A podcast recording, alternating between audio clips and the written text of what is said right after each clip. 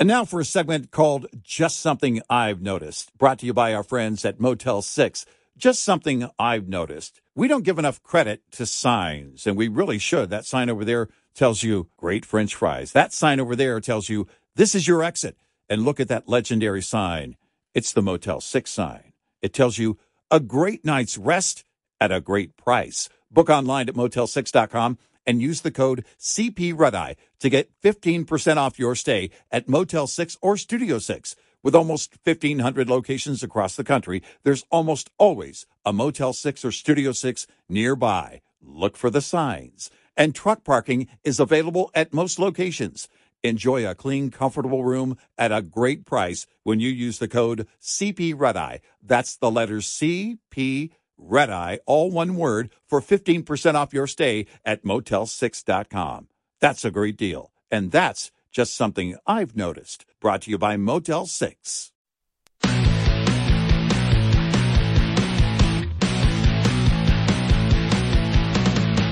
Now, it's Red Eye Radio. Gary McNamara and Eric Harley talk about everything from politics to social issues and news of the day. Whether you're up late or you're just starting your day, welcome to the show. From the Uniden America Studios, this is Red Eye Radio. Hello and welcome. He is Gary McNamara. I'm Eric Harley as we slide into a Tuesday. Gary, how are you? I'm doing very good. I'll give you the good news first and then the bad news All right. second. The uh, good news, it's just excellent to see that uh, instead of defunding the police, funding the police is going on. Ah. That's the good news. The Yeah. bad news, it's the Chinese police. Oh, well, Oh, man. what a- crap. What a story that was. We'll get to uh, uh, that. Meanwhile, crime. Let's go to Mr. Will is Guam going to tip over?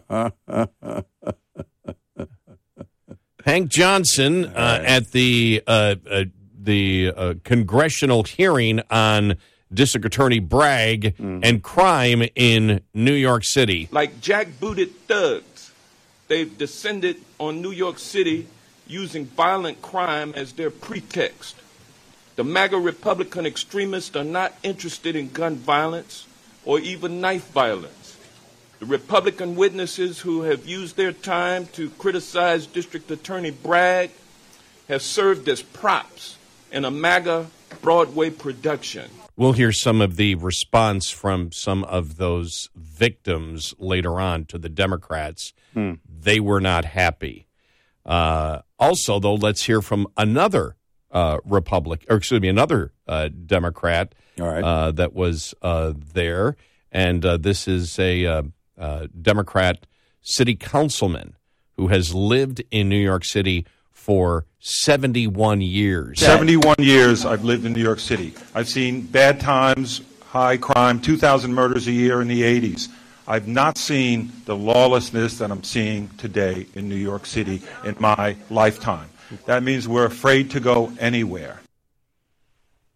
So we'll get uh, to that. Uh, you know, more of the specifics of the, some of the uh, the the audio that was uh, quite compelling yesterday, and the the Democrats were were simply trying to make the argument is this whole thing is to protect uh, uh, Trump, but when you when you actually watched it, because here's what you say: you say, okay, the uh, Republicans and uh, I think Representative Goldman, who by the way got into back and forth that was that wasn't it was a short back and forth but that wasn't uh, uh, pleasant with the black mother of a victim uh, that didn't too, look too good uh, you know for the democratic party but their whole point was well this is to protect donald trump. Well you really can't republicans can't protect donald trump here. And he you know pointed out this was all done about $5000 of federal funds being used. And you're right that's the in. Yeah. that is that is the in because there really is no way that you're going to be able to justify the you know Congress talking about crime in New York City, but crime in our because it's not just crime in New York City, it's crime in the major cities to begin with. We saw another major retailer pulling out of Portland, Oregon.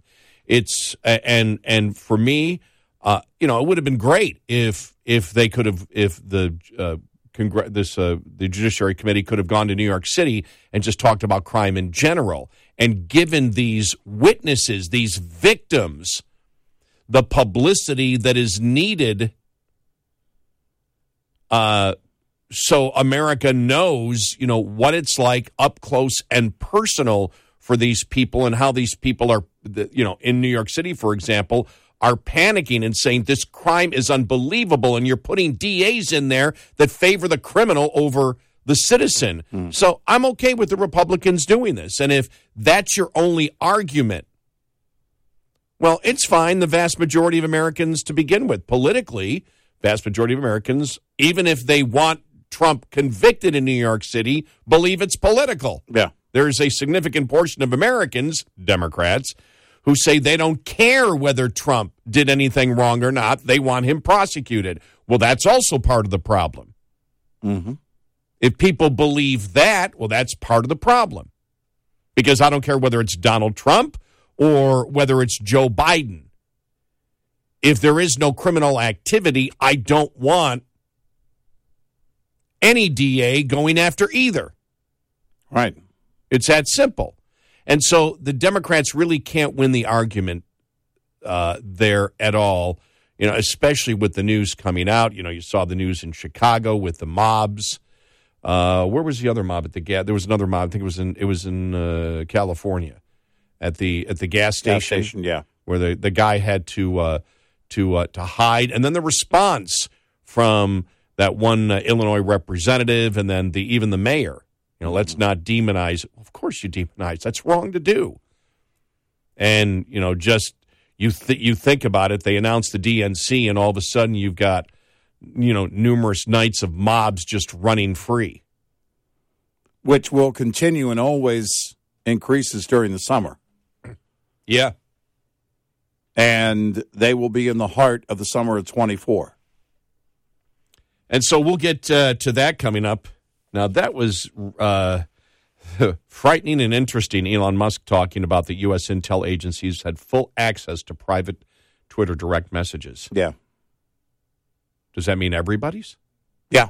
Does that mean without a warrant? Yeah. That's what I got out of yep. it. That's that's what he implied. Yep. And it doesn't shock me. Um, in a world where people were you know, you, you look at the whole NSA thing and the metadata situation with the NSA. All right, then you look at how, and, and I went back and and uh, Shellenberger, uh, Michael Shellenberger was on Rogan a couple of weeks ago, lining out how it wasn't just the FBI, it was the CIA, the NSA, that was basically embedded, as he tells the story, in social media. And that they, you know, he was talking about things we noticed from the Twitter files, and that was you had, I don't know, I, I, I don't know if they were former FBI agents and top officials that were at Twitter. Were they still in the FBI? Were they still working on behalf of the FBI? Because there were so many of them at Twitter.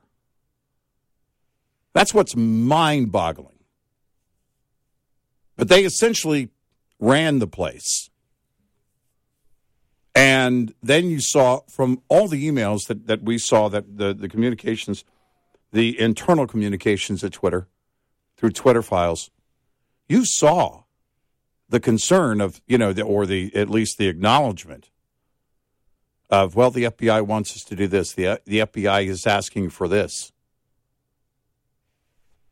And you know when the whole Baker thing fell out it was like okay who else was there? And then in, in subsequent Twitter files we learned that it was a whole league of former FBI agents and officials that were now employed at Twitter. My question is were they still employed at the FBI? Was this official business by the FBI and who okayed it? Somebody has to.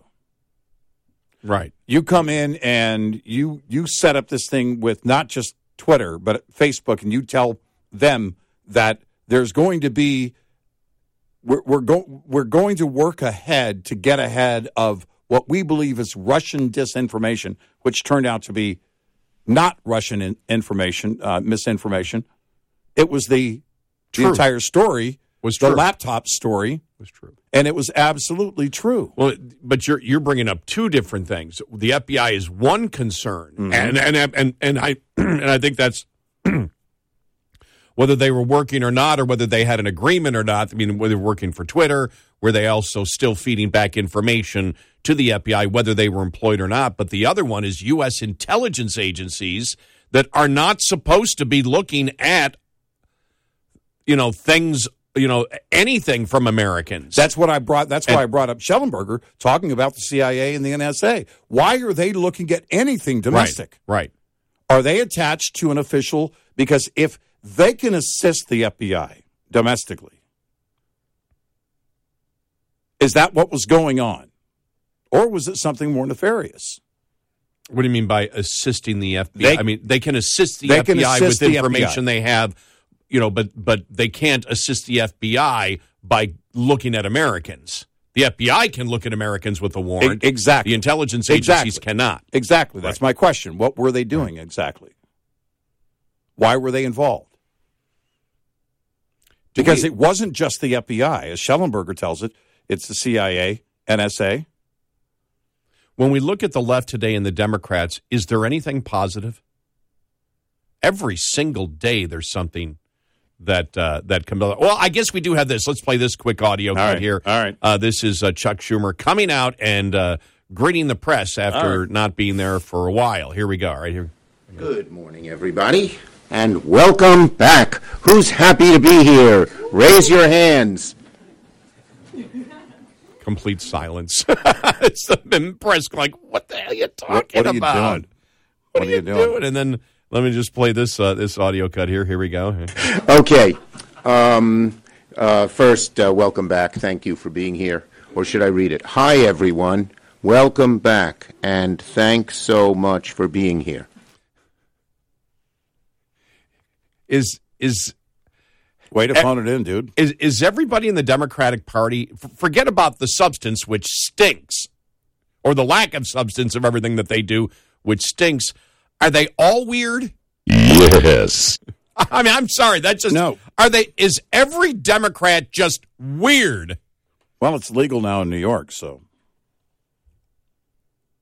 maybe Schumer is uh, smoking quite a bit on his time off. I mean it just it's every it's well it's all right let's change that forget about weird is everybody high? is everybody high? You know, I saw one of the uh, uh, activists that is, uh, you know, trying to. Uh, when you said weird, that or when I said, you know, uh, weird, um, it just reminded me of the uh, the activist in Portland who's trying to straighten out Portland, who said, you know, we used to say Portland was weird. I wish we could get back to just being weird.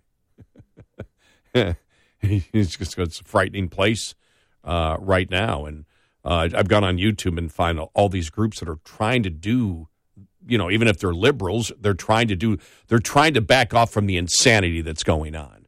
Yeah. And I think they've, I think there's a realization because you and I said this a long time ago. Everything that we see today has come from liberalism and what I know I have talked about in my 34 years in talk radio, a full 34 years this October, in year 34 now, that we have talked about and and and way back when when we said, well, here's what will happen if this continues. And we, you know, I was always accused of, okay, you're just going down the slippery slope that's never going to happen. Well, tell me what in the tell. Not only did the slippery slope stuff happen, we blew right by there, mm-hmm. And now it's pure insanity from the Democratic Party. Yeah. I mean, it's pure insanity when you think about it. When you think about what the DAs are doing, when you just think about you know everything that exists out there, the lot, every single, and and they even know. Look, they know it. They know what they're what they want is insane. That's why they lie about everything. Every major issue right now that exists today that is a concern to the American public, the Democrats lie about. So they know what they're doing mm-hmm. is hurting the American public. They're not mm-hmm. stupid. Their agenda is to hurt America. You ask me why. That sounds, Gary, you say it, it's to hurt America. Why would they do that? I don't know. I can tell you, though, I don't know what's in their brains. But everything, that's why they lie. What are they doing to promote improvements? What are they Right. what are they doing to help people? What are they doing to improve people's lives? Show me one thing on their agenda. One thing. One thing. Yeah. Not five, not Every ten, bit of it one. is damaging. Every bit of it is damaging. on every major issue today, the Democrats' intent is to hurt the American public and make their life harder. And in promoting that they wish to make America's uh, Americans' lives harder, they promote it by saying we're here to save the planet. Yeah, right. We're making your life a living hell because it's going to make your life better. That's right. It's insanity. It's pure insanity right now. Yeah. So, you know who's excited to be back, Chuck? Nobody. I just like just, Just get on with it. You know, they don't have the media on their side. The media is kind of out there on their own now. The left media is basically just doing the agenda items on their own. They're not taking any talking points from the left because the White House damn sure isn't giving them anything to work with. You see that frustration every single day in that room. An unprecedented amount of shouted questions. Oh, come on. I know. I know. And Hank Johnson, I mean, uh, can you believe he's still a member of Congress? For people that don't know, you may not remember. This goes back, what, 10 years ago, maybe longer? Yeah. Hank, Hank Johnson talking about funding uh, and military funding and, Right. and uh, uh, a military base on Guam and, and asking if there's a military base and there's more infrastructure there. God is my witness, we'll find it. Concerned whether Guam would tip over. Would tip over. This is how insane the Democrats are and have been. He and how, actually asked that question he actually did, yeah. in a serious tone. It Yep. was it was not a joke. Yep. 866 90 Red Eye. Cold weather takes a toll on trucks. As warmer weather rolls in, it's time to assess the impact winter has had on your vehicle to help avoid downtime and keep your rig rolling through to next winter. When completing your spring maintenance check, don't overlook your windshield wipers. Extreme temperatures, snow, and ice can tear windshield wipers apart. Check on yours now to prepare for spring showers and avoid squinting through streaks. A general rule of thumb is to replace your wiper blades every six months. But if your inspection uncovers streaking, worn rubber, or damaged wiper frames, you may want to purchase a new set sooner. This report is brought to you by Shell Rotella. Shell Rotella, with advanced synthetic technology, is designed to help keep your rig running with more mileage and less maintenance. Coming up, more with Gary McNamara and Eric Harley. It's Red Eye Radio. And now for a segment called Just Something I've Noticed, brought to you by our friends at Motel 6. Just something I've noticed. There's a lot more yawning these days. Have you noticed that? Yeah. And the bad thing about yawning, it's contagious. Now, I'm not a scientist, but I do know that's true. You see somebody else yawn, all of a sudden you got to yawn. You know what helps to curtail the yawning? How about a great night's rest at Motel 6? Book online at motel6.com. Use the code CPREDEYE to get 15% off your stay at Motel 6 or Studio 6. With almost 1,500 locations across the country, there's almost always a Motel 6 or Studio 6 nearby. And truck parking is available at most locations. Enjoy a clean, comfortable room at a price you will love when you use the code CP Red Eye. That's the letters CP Red Eye, all one word, for 15% off your stay at Motel 6 and help curtail the yawning. That's just something I've noticed. Brought to you by Motel 6. The next time you're on Interstate 80, stop in and see the folks at the Iowa 80 truck stop at exit 284 in Walcott, Iowa. They're always open and ready to serve you. Enjoy a sit down meal at the Iowa 80 kitchen or grab a bite from one of their nine quick serve restaurants. You'll love their clean restrooms, huge gift store, beautiful convenience store, and of course, the Super Truck Showroom stocked with plenty of chrome, lights, and more. While you're there, don't forget to visit the Iowa 80 Trucking Museum next door. It's free. The entire team at the Iowa 80 is very excited to celebrate 60 years with you. They look forward to being your home away from home for another 60 years. Sending you a giant thank you from Iowa 80, the world's largest truck stop on I 80, exit 284 in Walcott, Iowa. Iowa 80.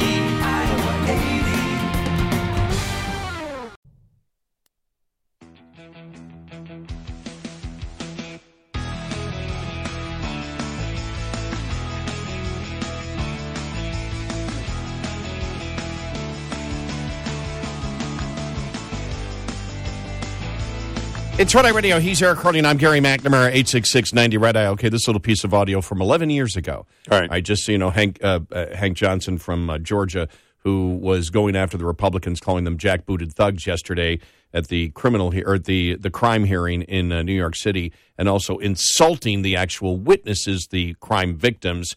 Just remember how delusional he is. Uh, I don't have the exact uh, dimensions, but uh, to your point, sir, I think Guam is a small island. Very relatively. small island and about 24 miles, if I recall, long. So 20, 24 miles long, about seven miles wide at the least widest uh, place on the island, and about 20, about 12 miles wide uh, uh, on the widest part of the island. And um, I don't know how many square miles that that is. Do you happen to know? I don't have that uh, figure with me, sir. I can certainly supply it to you if you'd like. Yeah, my, my fear is that uh, the whole island will uh, become so overly populated that it will tip over and uh, and capsize. Uh, we don't anticipate that. They, That was the very nice answer, by the way. And, and his office said afterwards that, uh, well, he was just kidding. Well, he wasn't because No, he wasn't. I, I actually shortened that audio clip. It was much longer of him just obsessed with the dimensions of Guam. Right, right. Yeah. It's amazing. Tip over, capsize. And he wins re-election after re-election. Yep.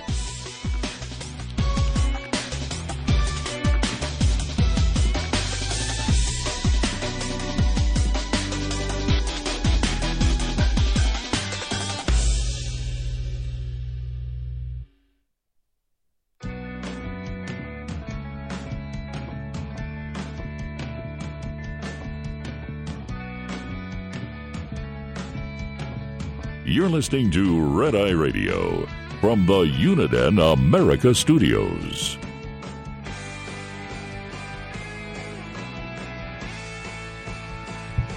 It's Red Eye Radio. He is Eric Harley, and I'm Gary McNamara, 86690 uh, Red Eye. I just want to play the this uh, audio cut here.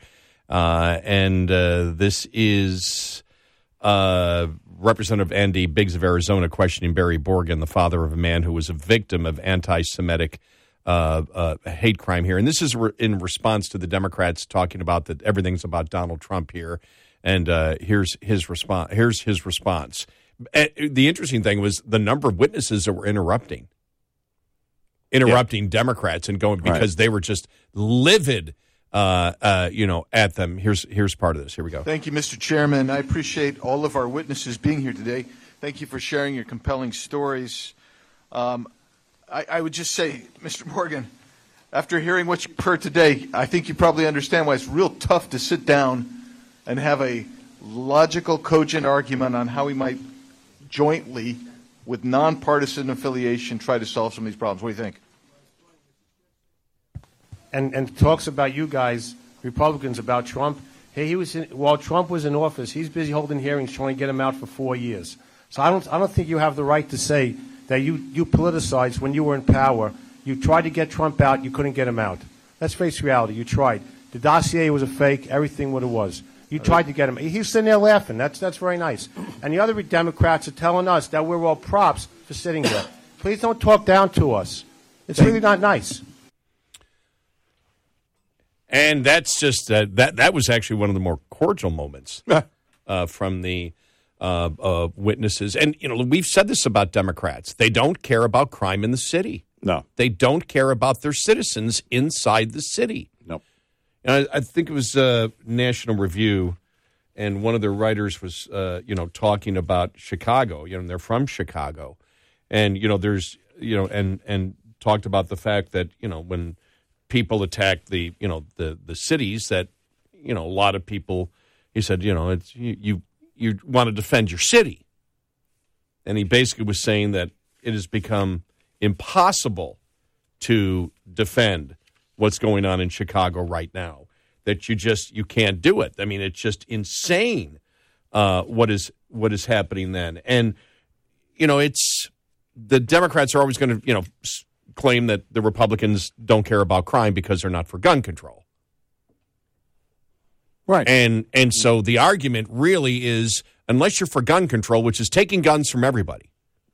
Yeah. Yeah, I noticed that uh, you know there was an article out there saying no rifle shells were found. The the horrible, horrendous uh, murders at that party in Alabama. They were all handguns. Well, we know where it's going after the rifles. It will be because rifles are when when and we've had many discussions on it is a minute. Uh, uh, rifles are involved in a minute number of shootings and murders in this country. The vast majority are handguns. So when they get rid of the rifles because the rifles look bad, then the next thing they'll go after is the handguns. And so this is the debate in this country right now. The debate from the Democrats is unless you're for removal of all guns from law abiding citizens in this country, you don't care about crime. And the argument from the Republicans, which I believe is a stronger argument, because people do understand that if you're a law abiding citizen, that number one, the police don't necessarily stop crime. They investigate crime or they're after the crime is committed that the average person can understand. And this is why over the last couple of years, you've seen a greater number of women and minorities that are now getting uh, getting handguns for self-protection. They understand. It's easy. Survival instinct tells you, "Hmm, am I better if I have a gun? Are my odds greater if I have a gun or if I wait for the police?" And that's a duh. You know, of course, you know, you have a greater chance of surviving if you have a gun. End of story. Because if you have to call the police while the attack is happening, you're dead. Yeah, and, And- this is something that the the left doesn't want to discuss. They don't want to talk about it. Uh, the American people show time and time again, even in the wake of shootings, of mass shootings, the polls show that more and more Americans believe in the right to protect themselves, to arm themselves. But The left wants to go after everything. And so the Democrats' argument is the guns all have to go, and then we'll live in a much better society. Right. The Republicans are, well, no, law abiding citizens should be able to have guns. I don't know of a Republican that is stating that if it's only the Democrats, it's Bragg. Let's use Bragg for an example. The, Dem- the Republicans are not saying if you use a handgun in a crime, you shouldn't be charged with the felony. Right. That's Bragg. That's the DA that the the Republicans are going after. He is the one that said, and he had to back off on it. He had to back off completely on it because of the public reaction to it. But understand that Bragg said that they wouldn't be charging people that committed armed robbery with the felony unless they actually pulled the trigger. That's really the debate going on. And the debate from Republicans is we need to punish people who commit violent crimes. Democrats are no, we don't want to punish the people that commit crimes. We want to take guns away from everybody. And when a mob takes over a convenience store, well, you need to give them a break. Right. Uh, by the way, I don't believe, you know, because I know, well, you're a partisan. Call me a partisan, call me whatever. That's the argument. That's the debate. Well, and look, uh, when you have someone who's speaking on a campus and all of a sudden she's trapped in a third floor room after being assaulted, then the uh, campus comes out officially and says, "Thank you for the peaceful protest." Yeah.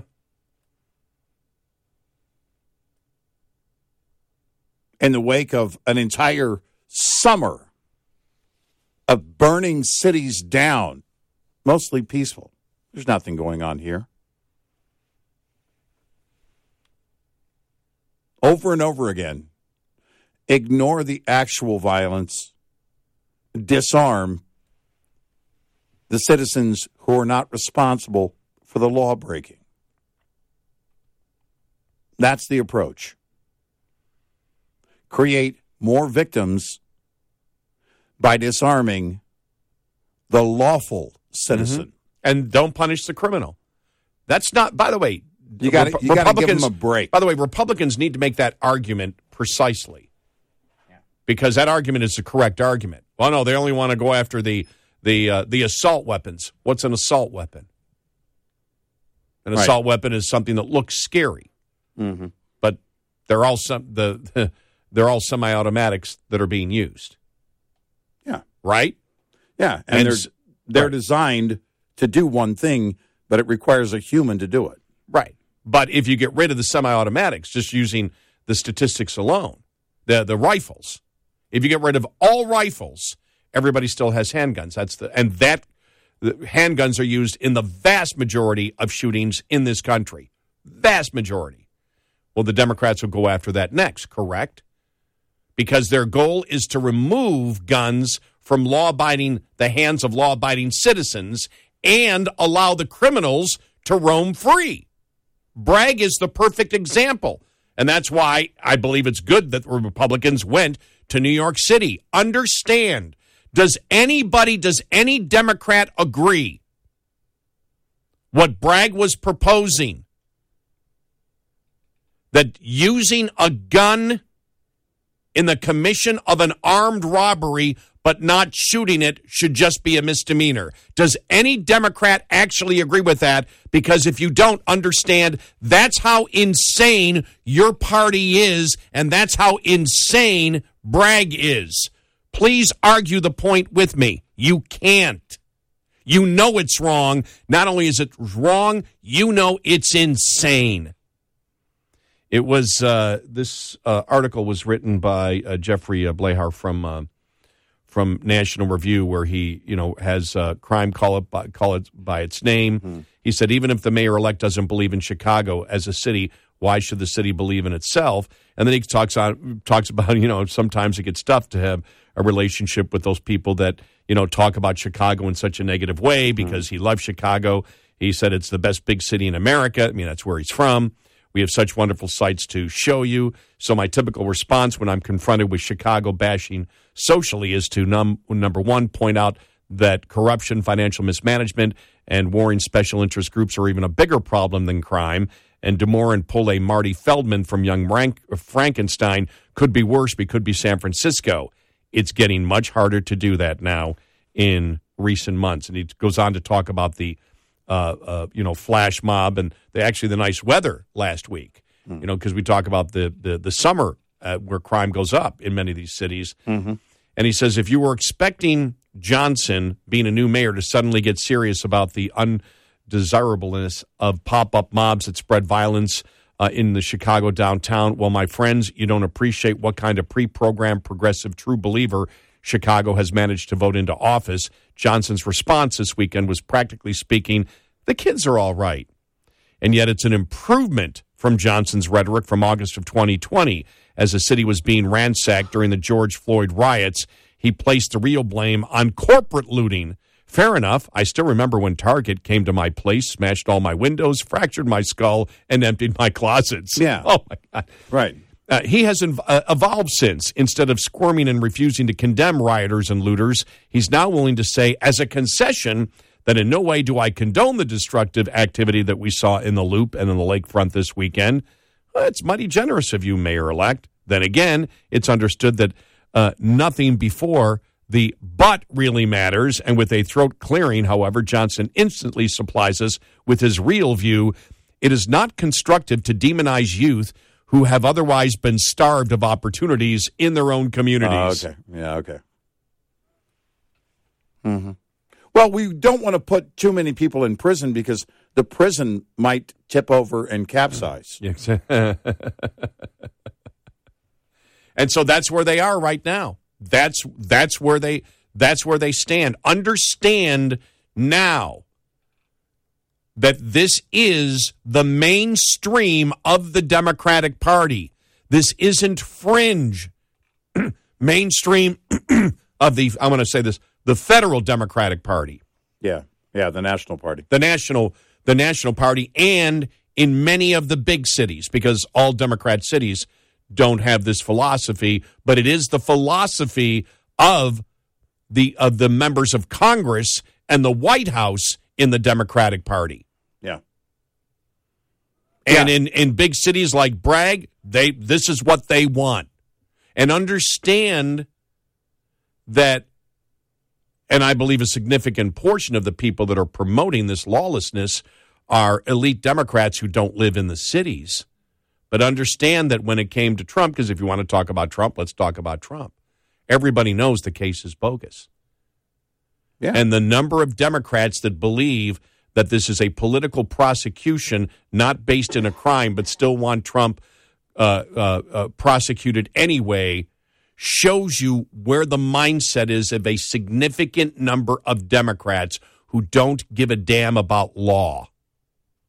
No, they don't. Um, you know, again, it wasn't the NRA promoting that if you use the gun and don't fire the gun in the commission of a robbery, it should be a misdemeanor. That's not the NRA propo- proposing that.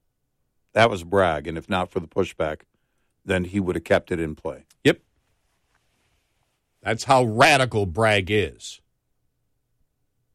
And so, you know, your heart goes out to those, you know, the the the victims and the people talking yesterday because they feel absolutely helpless. They don't know what to do and government is on purpose making their life a living hell. Yeah.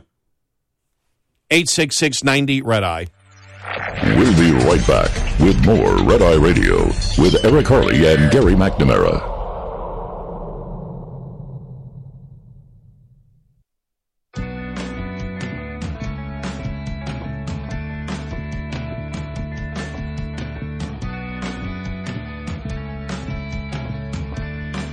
It's Red Eye Radio. He is Eric Harley, and I'm Gary McNamara, 866 90 uh, Red Eye, if uh, you would like to get in uh, on the uh, show. Coming up uh, following the top of the hour, the, the EV battery mandate that's just ridiculous. Hey, gas stoves, you can have them, at least for a little while longer in, uh, in Berkeley. The whole debt ceiling and what the GOP plans on doing about that. And, oh, oh, James Comer when I saw this, I went, well, that's going to be the name of my next band. James Comer. Nine Bidens may have profited from the family business. The nine Bidens. Yeah, nine. The, yeah, That's your next band. my my next band. Nine Bidens. The nine Bidens. How many Bidens are there? Opening up for Metallica. Nine Bidens. Nine Bidens. yeah. Come on. Celtic metal. Come on. There is no Celtic metal, is there? Ah, probably. exist. Yeah, Oh, somewhere. oh, and DeSant the DeSantis ad on uh, the whole Bud Light Oh, yeah. situation. Dylan Yeah. Mulvaney, unbelievable. the gloves are off, by the way. Now, Yeah. That- when Yeah. I saw that, I went, "Wow!" No, it's the on. gloves are off. Yeah.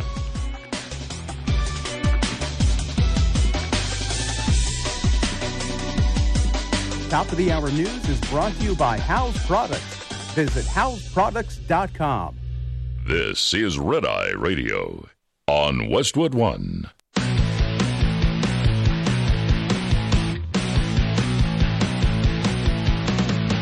Now, it's Red Eye Radio.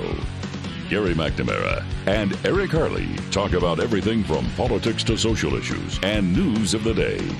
Whether you're up late or you're just starting your day, welcome to the show. From the Uniden America Studios, this is Red Eye Radio. All across the USA and around the world, we are Red Eye Radio. He is Eric Harley, and I'm Gary McNamara. Good morning.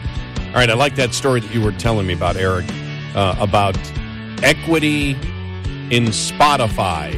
All right. And this this was uh, what was it a Wall Street Journal uh, story that you saw? Yeah, they uh, they have their YouTube page, uh, Mhm. which is uh, filled with a, a number of really great videos, and they put one up a couple of days ago uh, from the Wall Street Journal. How Spotify's AI-driven algorithm works, and this is part of their tech reporting from Wall Street Journal. And it's it's very interesting because a lot of companies, especially the big players, are interested in each other's proprietary uh, algorithm, right? They want to know uh, how they're getting, how they're measuring um, uh, the use of their platform and how to better monetize it. And Spotify is killing it right now. They're just, you know, doing gangbusters. So everybody has a lot of focus on Spotify. And it's an interesting uh, piece here that they do. But it got to a point where, okay, they talk about. And everybody, I think, anybody who streams, you understand what the algorithm is. All right. If you're streaming music, right, Mhm. and then you kind of let the algorithm take over, uh, maybe you build a channel based on, you know, or an entire playlist or whatever it is, depending on which platform you're on. And it will bring up suggestions. So the next time you bring up your app, it will bring up a suggested artist based on the genre that you listen to. But it's measuring all kinds of different data from that particular artist and that particular song. So there are, you know, different things that that they've had to go in and kind of um, work to uh, prevent an algorithm for going maybe in a wrong suggestion direction on on certain things, like Christmas music. They use it as an example. You know, um, Bing Crosby's "Silent Night" versus Mariah Carey, "All I Want for Christmas Is You," and so those two could be categorized. The algorithm could learn those two songs as different genres, pop and Christmas Mm-hmm. and so they they work to make sure that you know it's categorized properly in the whole thing. They get to a point in this video, and this is really what caught my uh, my ear and eye, and I kind of went back and wa- and watched it a couple of different times to make sure I was getting what I was think I was getting, and so they they say the problem is is that the algorithm could reinforce existing biases.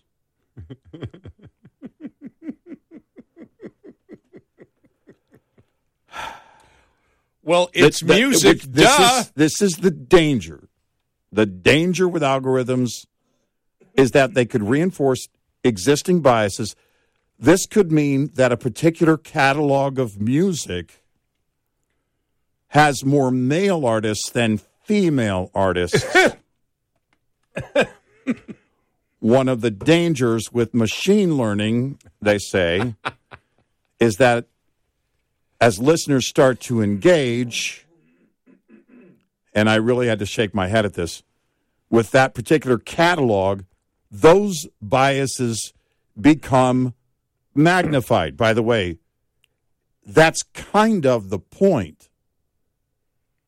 If a listener is listening to a catalog, a certain catalog of music, but it, let's just say they're really just in it's they're a they're just they're just a one way a one trick pony a one way track just you know it's it's going to be um, all death metal right that they're listening to. But you know the the problem is these catalog the, the biases become magnified you know and so they're trying to work and that this creates what's called a, a what they call a kind of feedback loop in in Spotify. So their teams are evaluating, trying to mitigate against potential algorithm inequities.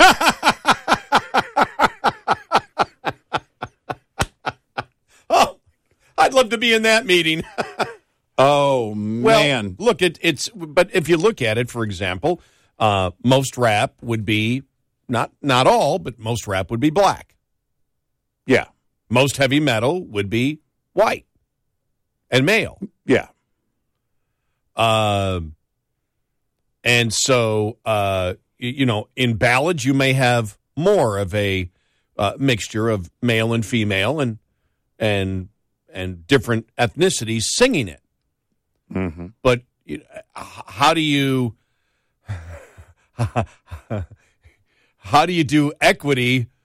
How do you how do you do equity in heavy metal? It's impossible. You can't. And I mean, you Well- gave you you gave the suggestion death metal. Now I can't. Not not that I uh, you know I'm a expertise in the genre of uh, of uh, of death metal. Uh, the only one I the only death metal band I actually I could probably say off the top of my head would be Cannibal Corpse, and that's because they were in Ace Ventura: Pet Detective, and they're from Buffalo. So that Well- the the scene the scene where he goes to the the guy who's the expert in finding out what you know you know he knows everything about the environment. Remember the guy in the the heavy the heavy metal club, the death metal club Yeah. in Ace Ventura, Right, and then he goes right. on stage and he starts doing it. That's that's the Buffalo band Cannibal Corpse playing there. So I, I and you know, look, um, Tom Araya, lead singer of um, of Slayer. Robert Trujillo is the bass player for Metallica. yes, There are a number of Latinos in heavy metal. Mhm. I don't know if they know that over at Spotify or if that they care. And I and I don't. And the, I, the fans are like, okay, they're all great. We're fans. We're listening to it. The point is, you're seeking out something. You're proactive. The point of a streaming service is not for it to be someone sitting there saying, Well, we believe you should be hearing this. We believe you should be hearing this. I know what the suggestion algorithm is. And I know that a lot of people look at it and go, No, that's that's cool for me. I'm out in the backyard, whatever. I got my Bluetooth back there. Uh, I got the grill going, and it's just going to play whatever, right? And a lot of people are okay with that. But it still is based on what you sought out. right.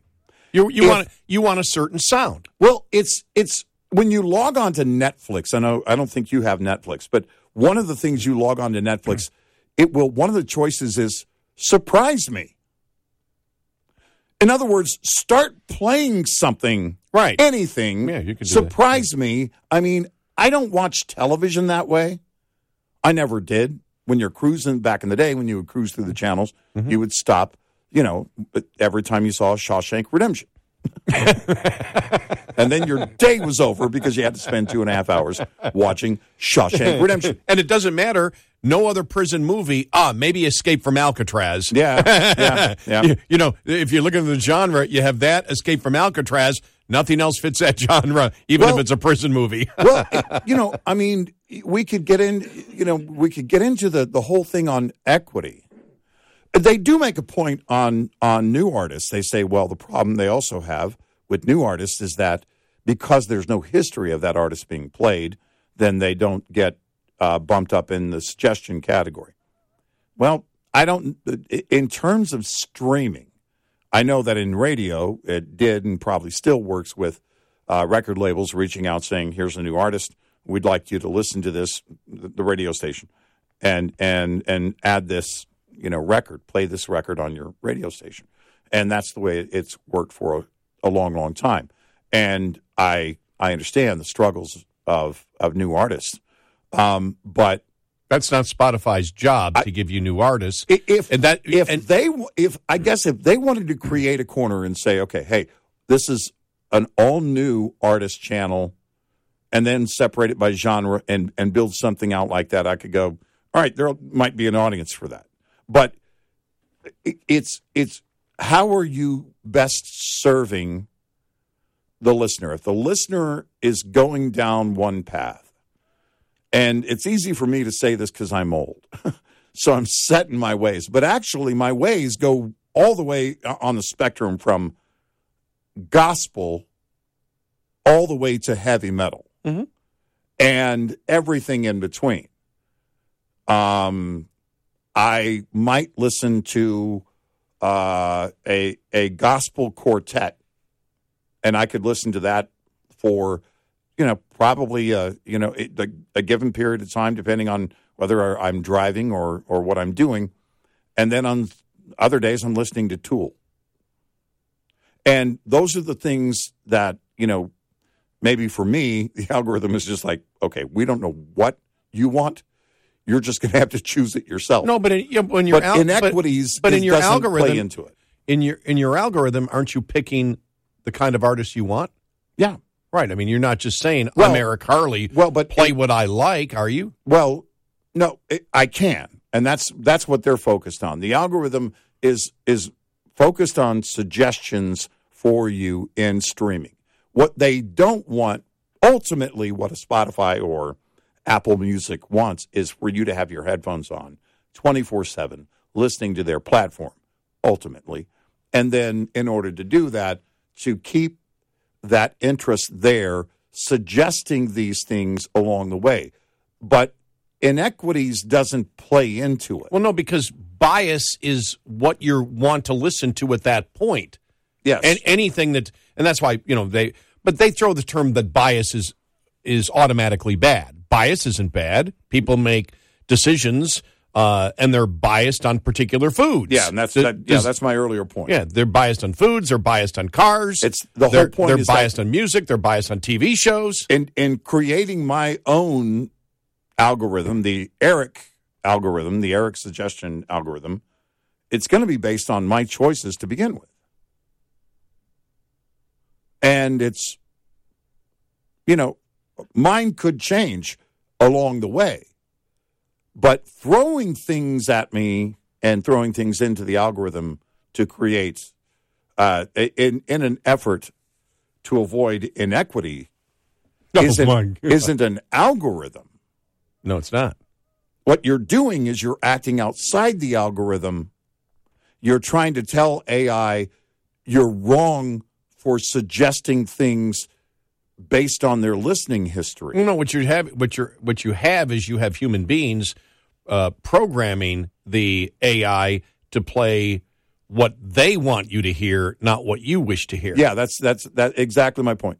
You're the the human is telling AI you're wrong for suggesting based on the history. Right. Well, that's the whole thing. That's all an algorithm is about. Is your listening or viewing history? History. Wow, just amazing. It, it, but you can't avoid this. Well, that'll that'll kill a business model. Well, the thing is, is that these artists monetize. You know, they don't get much, but every time a, a, a piece of music is streamed, Wall Street Journal also had the story the other day about Bad Bunny. Bad Bunny does not have a major label, and yet is one of the top, if not the top, over the last three years on Spotify. He's killing it. I have no idea who he is. Mm-hmm. yeah, I but see it. good for him. I see it all over the place. I mean, he's crushing it. He Mm-hmm. uh, touring, he grossed hundreds of millions of dollars. Major artists, some major artists don't ever get to that point. And, you know, good for him. But that's because an algorithm, you know, people found him. And I don't know how new he is, but he's not on a major label getting the kind of promotion. He's getting that promotion of his music basically being played over and over and over again by other people, which is the algorithm. Mm-hmm. 86690 Red Eye. Surviving and thriving as an owner operator has just as much to do with managing costs as it does with generating revenue. Like the chief financial officer of any company, you have to be concerned about rising costs, especially without increases in revenue.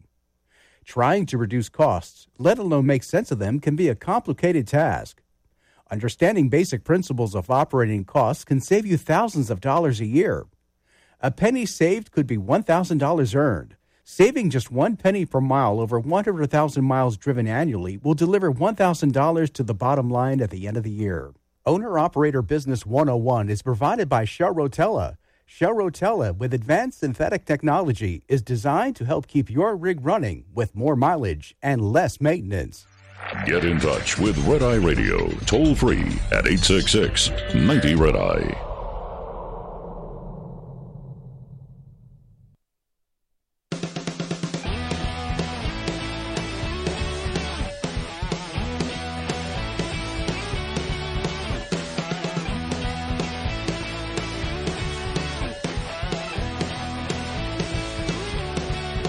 It's Red Eye Radio. He's Eric Harley, and I'm Gary McNamara, 86690 Red Eye. Well, if if uh, uh, Spotify actually decides to have equity uh, in your personal algorithm, uh, that is a business model that will not work out.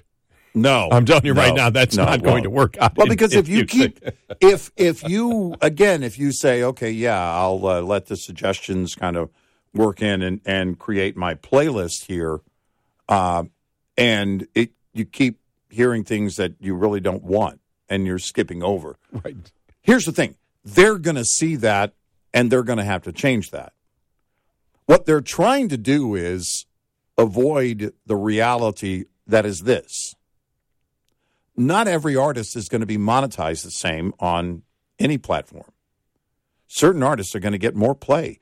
It's that simple. Taylor Swift is killing it. She's going to get she's going to vacuum all the air out of the room. You know, it's okay, we can go back to um, Neil Young on Spotify leaving Spotify because Joe Rogan, right? Yep. Well, why did Spotify want Neil Young in the first place? Because he's really old and he has a long, long list of songs in his catalog. So you have content. And that's why they do it. They know that the you know, the the uh, the more established the artist, the more the play. And if you're saying, well, we don't like it that Taylor Swift is making so much money and, uh, you know, other artists aren't, you know, well, but she's right now, she's on top. There will be a day when people are going, oh, Taylor Swift, I remember her. But that's not today. And that's how it works. So for young artists, look, it's always been a scramble. It's always been, you know, how do you get more airplay? How do you get more streaming and everything else? The artists and their management have to work through other social media to promote it. Hey, we're available on Spotify. You know, we're available on Apple Music. We're available on on Prime Music. All these things. It's always been that. You have to promote your music. And there's a lot of great music by artists that don't get a lot of play on streaming. A ton of great music. And so, you know, that just is kind of the way it's always been. Doesn't mean that you can't find those artists, you know, if you're seeking them out, but that's what the whole algorithm thing is about. You know, if um, if I'm seeking out more independent artists or whatever type of artist, however they're going to be defined by the data that's connected with their their music on that platform, then you know, and other people don't do that. Well, it just means I'm going to have to basically build my own playlist. You know, and trying to build equity in that is never going to work. That's not what an algorithm is about.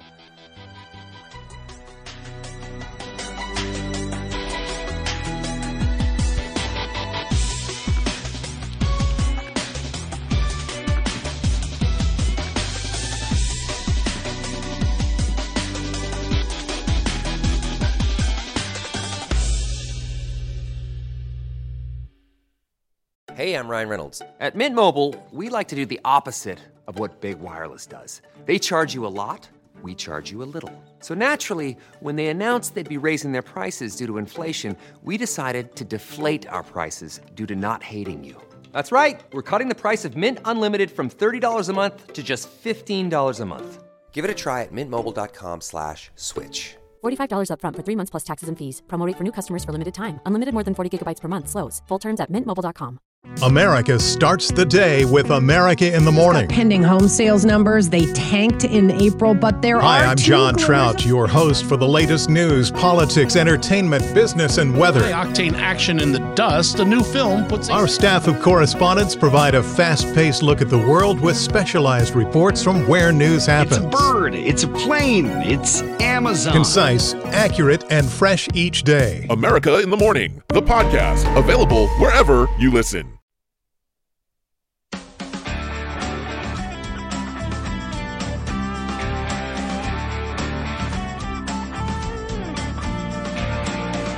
So good, you know you want to listen again with our podcast, available on our app and at redeyeradioshow.com. It's Red Eye Radio. He is Eric Harley, and I'm Gary McNamara, 866 90 Red Eye, if you'd like uh, to get in on the uh, the, the show today.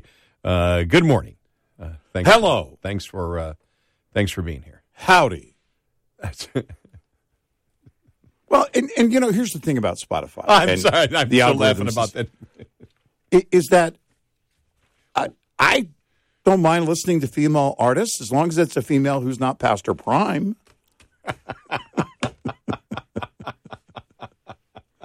Eric Harley.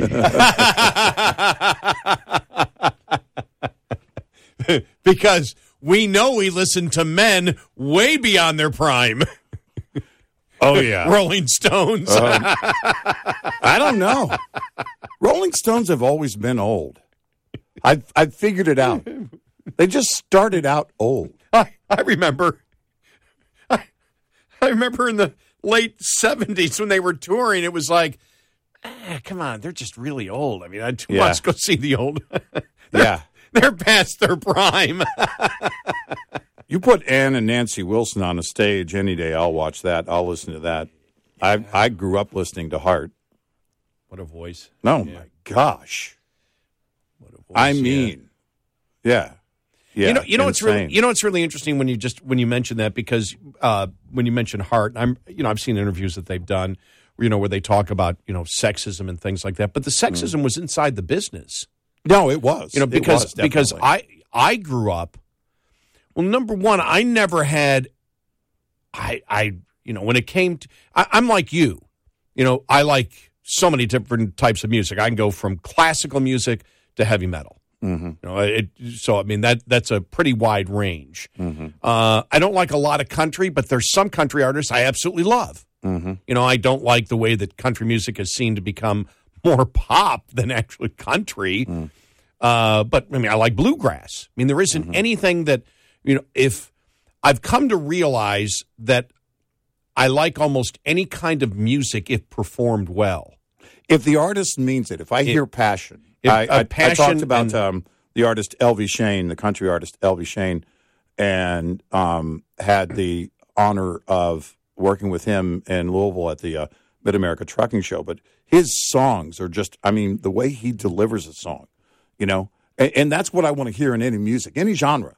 I want to hear it. You, you mentioned bluegrass, you know, um, it, it I remember the first time I heard Gladys Knight, and it was Midnight Train to Georgia on the radio. Mm-hmm.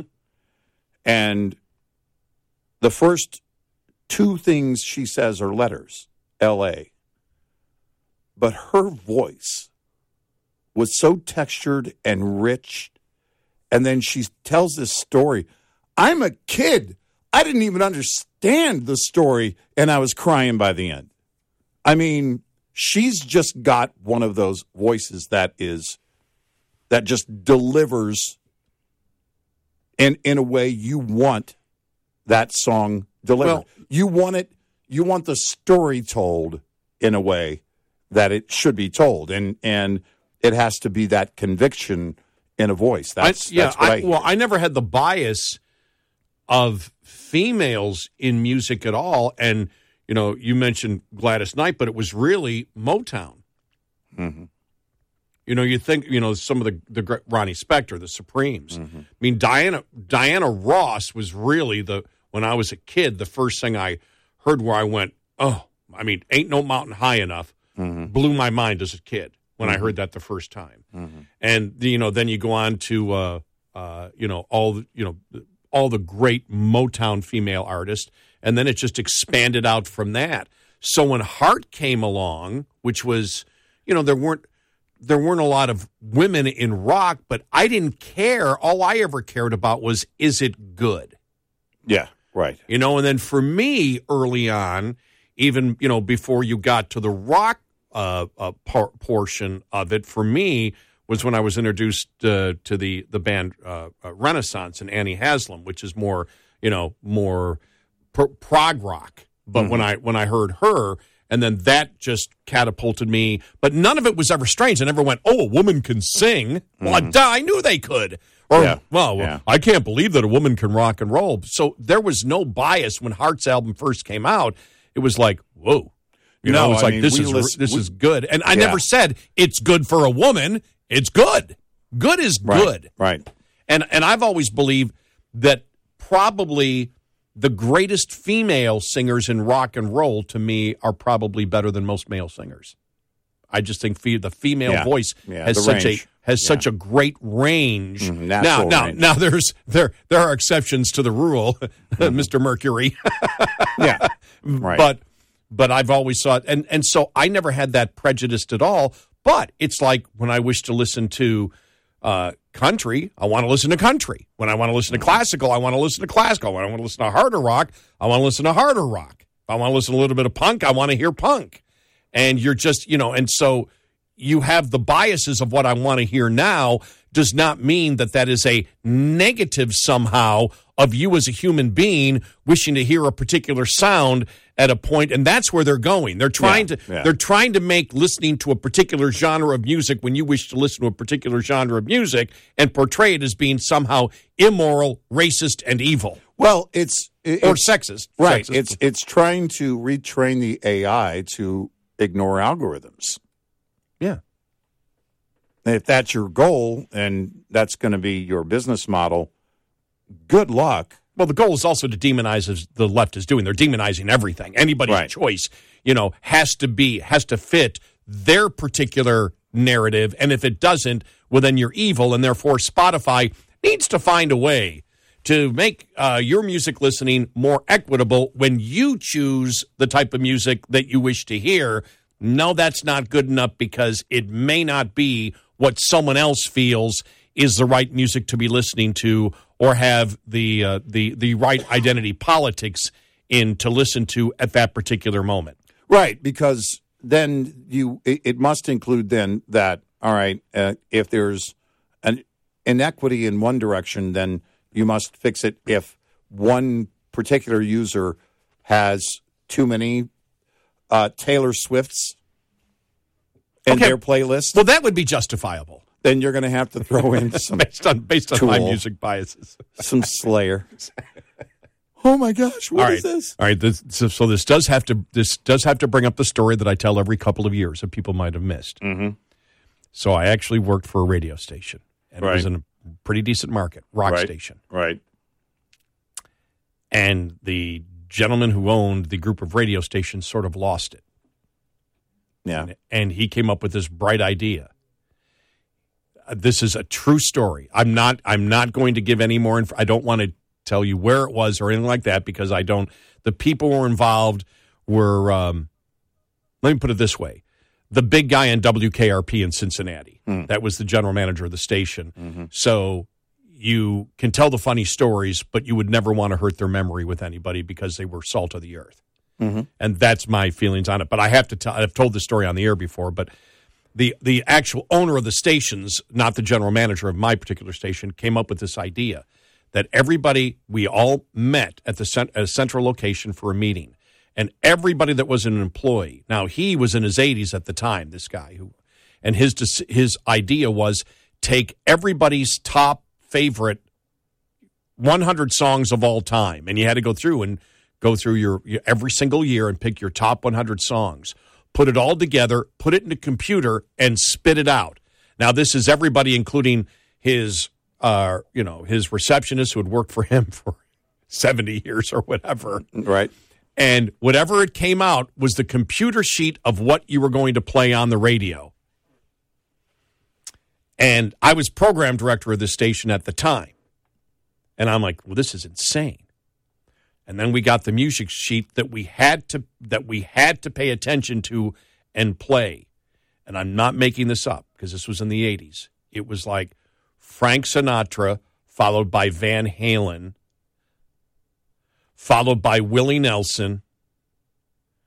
Uh, I fail to see the problem so far. I'm totally on board. followed by Metallica. Yeah. Still with you. Uh, you know, uh, uh, uh, followed by Doris Day. Doris Day. Yes, Yeah. I'm not. Yeah, I had. Thank you very much. You picked the perfect. Followed by by by Doris Day. Mm-hmm. Followed by uh, Boy George. Yeah, I'm, yeah, I- I'm out.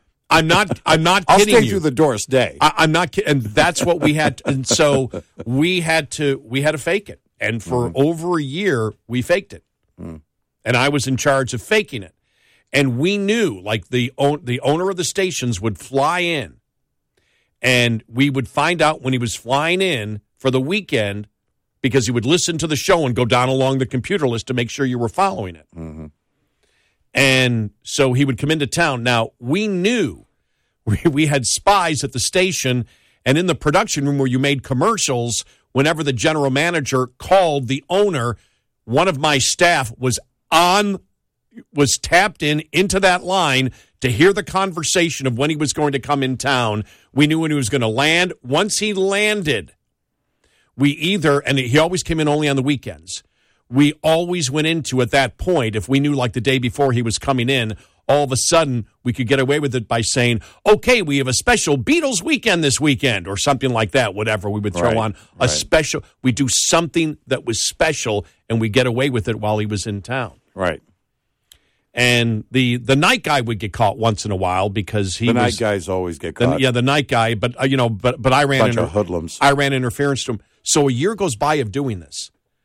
Well, we go to like number one in the market because Mm-hmm. we're we're not following that. We're doing what we want to do. We go to like number one in the market. Mm-hmm.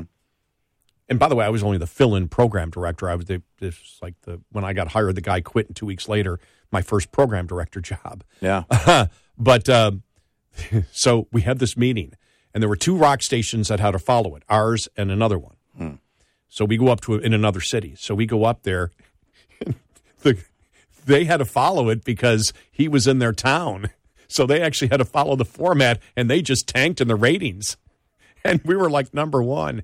And so the owner of the station, or the owner of the radio stations, sits there and gives me a special recognition, and I have to stand up. And my the, my music director and my afternoon guys, they came up with me on the trip, and there they are sitting next to me. And I'm getting now. Gary knows exactly what he's doing, and Gary is doing knows how to take this format and work it and work it and work it. And I'm sitting there, and every, we're we're all got our heads bowed down, like, oh boy, if they ever find out. So the meeting's over, and the program director of the other station, who's going to get fired very soon because he had to play the format, he had to play this insane format, comes up to me and goes, You SOB, I know exactly what you're doing. I've been down there. You're not following the format at all. And I said, Because we'd all be fired if I did. And uh, so, um, yeah, that was. Uh, Did they ever learn? uh, I got, I ended up, uh, this is a true story. I ended up getting fired because we went to number one. And that's, this is what I was told. You're, we, we went to number one. You're being fired because we know you're going to ask for a raise. Okay, good. And I actually got, I actually was fired for taking a station to number one. Mm-hmm. And I actually went to unemployment. And they said, Why did you get fired? I said, Well, this is what they told me. And they said, Come on, don't lie to us. I go, I'm not making it up. No, it's radio. I come back the next week. The Yeah. guy's shaking his head, going, You were right. I talked to the general manager, and he said, Yeah, that was the reason they knew you were going to ask for a raise, so they Yeah. fired you. Yeah. By the way, I wasn't going to ask for a raise. Yeah. but yeah, Yeah. all true. All true Yeah. stories. I watched a program director get fired for the same, and he never asked for a raise. They said, "Well, we know we can't afford you any longer," and he says, "Well, what if I? Well, but we know you'll find a job anyway because you've done so well." and he was also the morning guy. He was gone. He was gone. I was the morning guy too. Yeah. I was. Wow, that's it's, that's a great story. Yeah. It's the exact same as mine. Yep. Yep. They said, nope, We know you can get. You're going to get hired somewhere else anyway. So we're going to go ahead while we have somebody who can take your place. We're going to put them in and for fewer dollars. You go. Yep. Yep. he got a full two weeks severance. I Two got whole weeks. I got zero. Yeah. and they paid him in American dollars. 866 90 Red Eye. We'll be right back with more Red Eye Radio with Eric Harley and Gary McNamara.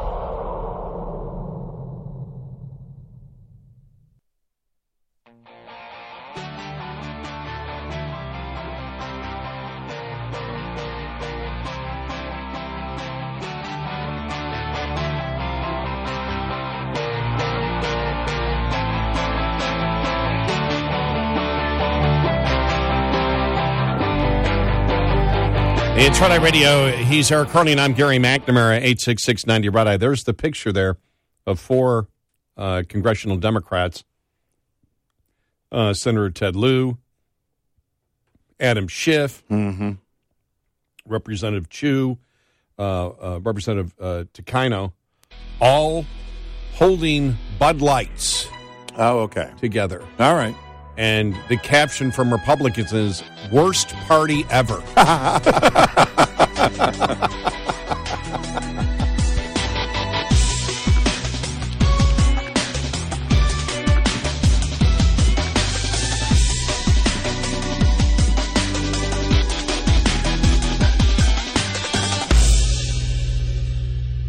This is Red Eye Radio on Westwood One.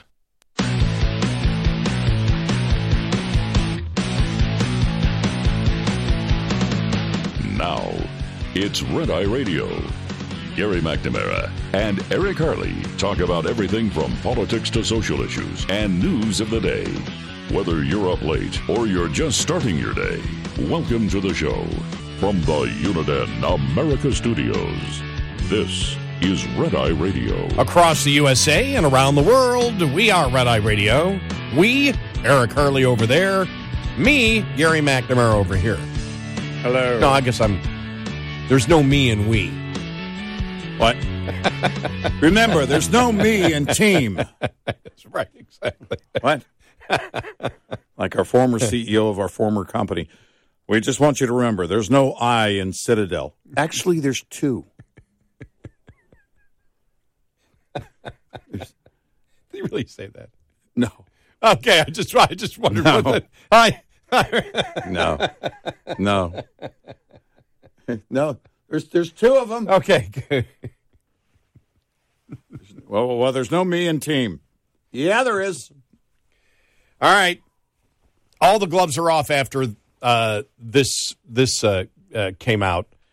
Um, you know, you and I have spent a lot of time over the last ten years, but really over the last couple of months, talking about the liberal transgender activist movement, and uh, with um, Gaines coming out, the the swimmer, and doing what she has done, really has changed the dynamic completely. Uh, where you see now every single day this is in the news, and every single day. I mean, I was at the Breitbart story talking about the fact that uh, in uh, in in Tennessee that uh, you know, and they quote GOP people saying, "Okay, after this thing now, the liberal transgender activist movement is just insane. They're going to go insane," and they're actually warning about violence now. You know, that expect that there's going to be violence because they're desperate because the the the political attack, the debate has actually started. The debate really was never around. Republicans were afraid to talk about it. This this uh, ad, this mocking ad from De- DeSantis, uh, came out yesterday called "Real Men in Women's Sports."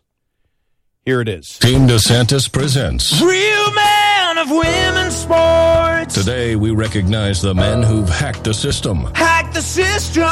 Once mediocre in the men's division, now cream of the crop in the women's. From mediocre to champion. You couldn't cut it with the boys, so you pushed women off the podium. Real man still first place. Because without you, sports would be fair. Without you, women's sports would be for, well, women.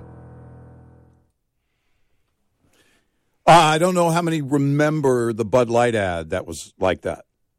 Yeah. That had the guy singing after the voiceover guy said something. So that's based on that uh, old Bud Light ad. and they have it. They have a uh, the the the fake beer they have is called, and there's the emblem there throughout the entire commercial, Hmm. and and it shows a wagon being pulled by alligators, and the beer is Freedom Heavy, Freedom Heavy, made right. from woke free, brewed in the free state of Florida, and and so uh, made from the tears of snowflakes. You know, so all I mean, I mean, I I'm amazed the left hasn't responded to this ad. I have not seen because this would be something that somebody, if you had if you had done this a, a month ago or Yeah. two months ago, Yeah. there would have been an uprising from the left that you are fired Yeah. because Right. you're you're you know you're absolutely transphobic, right. and there's the response to the ad has been you know laughter. The response to the um, uh, uh, to the picture that was out of Ted Lieu and Adam Schiff and a couple of other Democratic uh, uh, Congress people drinking Bud Lights has been mocked like crazy. That's the worst party ever. yeah. But when you, you know, this is I, I've I've seen more ads. Yesterday, I was really impressed. The ads out there just saying liberal transgender active a- activist movement is based on misogyny. It's based on women hatred. The Democrats now are becoming the party. Are now becoming the anti-woman party, and you're having Republicans now saying it. Why are the Democrats anti-women? This stuff they should have been saying years ago, but the debate now, I don't believe it's going back now. The debate now is once you have somebody like DeSantis come out and- and run that ad. And by the way, Donald Trump Jr., tremendous amount of criticism for what he said about Anheuser-Busch. And we addressed that yesterday when we said, well, doesn't doesn't Trump realize, Trump Jr. realize that it doesn't matter what a company has done. It's how they quickly change like this. Yeah. From maybe having conservative roots to then believing, no, we can't win this way anymore. And just like we saw in Black Lives Matter, where industry and sports bought the lie of Black Lives Matter, they all jumped on board. How many companies now are promoting that they're with Black Lives Matter right now? I don't know of one. I haven't seen any lately at all. Seen, I haven't seen one promote it. No, they're running like crazy. And the same thing is going to, uh, you know, the same thing's going to happen here because now the debate has started. It's just begun on this, by the way. It's just begun. Well, because and, and and the debate is not a just a partial debate. If you're going to endorse as a corporation the liberal transgender movement, it includes the effort to teach five-year-olds sexualized material in school. It includes the effort to have children determine whether they can have genital mutilation surgery. That's what you jump. It has nothing really to do with Dylan Mulvaney. No, it really doesn't. No. It's what you're endorsing overall. You're it's once it's you endorse entire- it, you endorse the entirety of It's it. It's the yes. entire thing Yes. because there is no separation. No, there isn't. I don't see anyone in the transgender movement saying, "Listen, we draw the line at teaching five-year-olds. We draw the line at giving children the right to have the surgery and leaving the parents out of it." We draw the line. Right. We I don't we- see that Yeah, anywhere. we we draw the line at biological males competing against biological females. And- we and- draw the line. They nobody is saying that. You don't hear Right. that anywhere. No. It, you you once you're into it, you endorse by default, you endorse everything. Full on. Full on. And that's the problem. And that's something, for example, that uh, you, know, you and I were talking about. Joe Rogan apparently doesn't understand. I don't know why. It's easy to understand. Well, the thing is, is that he's not he's not jumping into the heart of the debate, and the debate is about what the agenda wants. It's not Yeah. about how adults wish to live their life. No, got nothing. No, it's got It's nothing not to about do with it. Dylan Mulvaney. No, it's it's not about. Um, you know, for example, I mean, because I, I saw I didn't see Rogan recently talk about it, but before he goes, what do you what do you care if somebody else is transgender? That's not even the argument. Not even the argument. It's not the argument. I you know Adults are free to do whatever they want to do. Yeah. When they start saying that children should be taught things, including sexualized material, starting at the age of five, oh, I'm drawing a line. Yeah. When they say that it's okay for children to have surgery that includes genital mutilation, I'm I'm definitely drawing a line there. No, no, and no. And there is no separation of that. By the way, remember when Democrats used to be against genital mutilation? Oh yeah. No, for years And- they spoke and- out about it in in in countries where it was practiced, and they came out and said, "No, this shouldn't be happening." And so when you see, for example, when and when the picture came out of Ted Lieu and Schiff and the other Democrats holding Bud Light, that's what they are admitting that they are for. Yeah. And it's pure insanity. And everybody knows it. Everyone knows it. and so now you have, like I said, uh, you have uh, Gaines coming out, DeSantis coming out. I mean, these are blunt statements that are coming out, extremely blunt statements, and they need to be they need to continue, and it needs to be brought up. This is another issue. I mean, it's sort of like Black Lives Matter and the whole police departments are systemically racist to hunt down and kill blacks. It was based on a lie. It's not true. Um, it's when you and I were talking about that, and at times we felt like we were completely alone. Hmm. And we have in the liberal transgender activist movement, we're like, where are conservatives on this? For years we've been talking about it, and now it's here. And so we're very appreciative that finally conservatives and Republicans are standing up and talking about the sexism, the misogyny, the immorality, the evilness of the liberal transgender activist movement. And not going on the defense, but going right on the offense. These people are sexist misogynists, is what they are. Yeah. They're advocating child abuse. That's what they are. No apologies, nothing needed. Before they label you, you label them for what they truly are. Yep. Not their labels back at, you know, at us. Well, you're transphobic. What does that mean? Explain to me. I can explain to you the sexism and misogyny of the liberal transgender activist movement demanding that women allow men to define what the definition of woman is and then the intimidation to destroy women's lives if they don't go along with it. Yeah. This is no problem. Well, you're a transphobe. I don't know what that means. I'm not afraid of anything. Well, you don't want people. Nope, I've got I'm not telling adults what to do at all. I'm not telling you what you should do I- with your own personal life. What I'm telling you is that you should not compete against women and then intimidate them. You cannot change science. And you need to stop with the promotion of child abuse and the sexism and misogynist mindset that you have. End of story. No apologies. Never. And it's all part of the same agenda. Yep. It's all part. of, Yep. You're right. It's inclusive. And when you when there's a corporate endorsement of it, there's no way to say, "Well, we support this, we don't support that." Yep. Nope. When you jump in, you're all in. Try and tell the agenda you're not all in. Good luck with that. And this is the problem that they're facing right now. And Anheuser-Busch is facing the same problem that other corporations have faced in the recent past.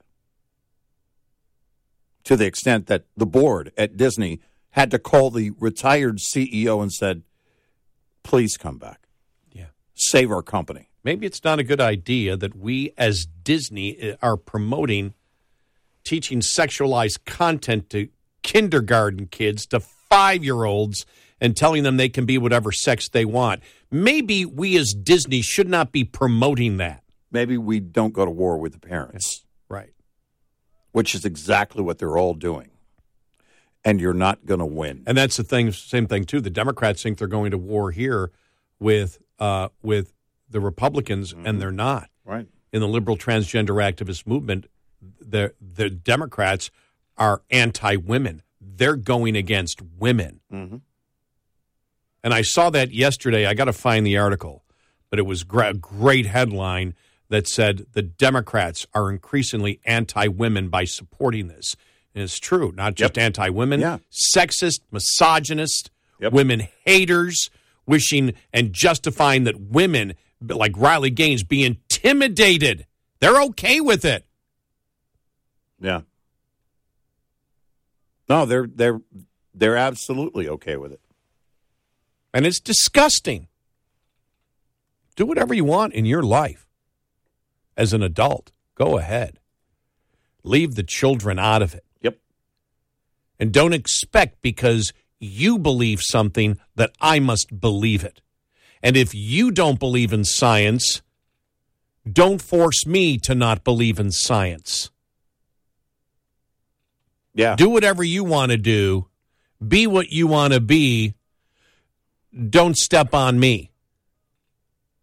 And you're not taking my kids with you. Yeah. Or my kids.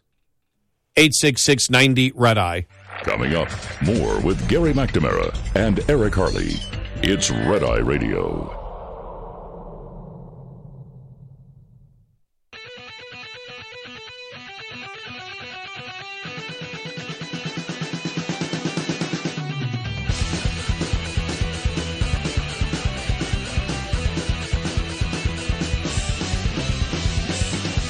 It's Red Eye Radio. He's Eric Harley, and I'm Gary McNamara, 86690 uh, Red Eye. Now, uh, concurrently with uh, the right now, uh, it seems willing to debate the liberal transgender activist movement, it is time to also double, triple, quadruple down on critical race theory. You know, it's it's it's time for the Republicans to look at the Democratic Party and point out to the American public that the racists are in the Democratic Party. Yeah. They're the ones, and everybody, every Democrat listening right now knows that it's the Democrats. They know it. How do they know it?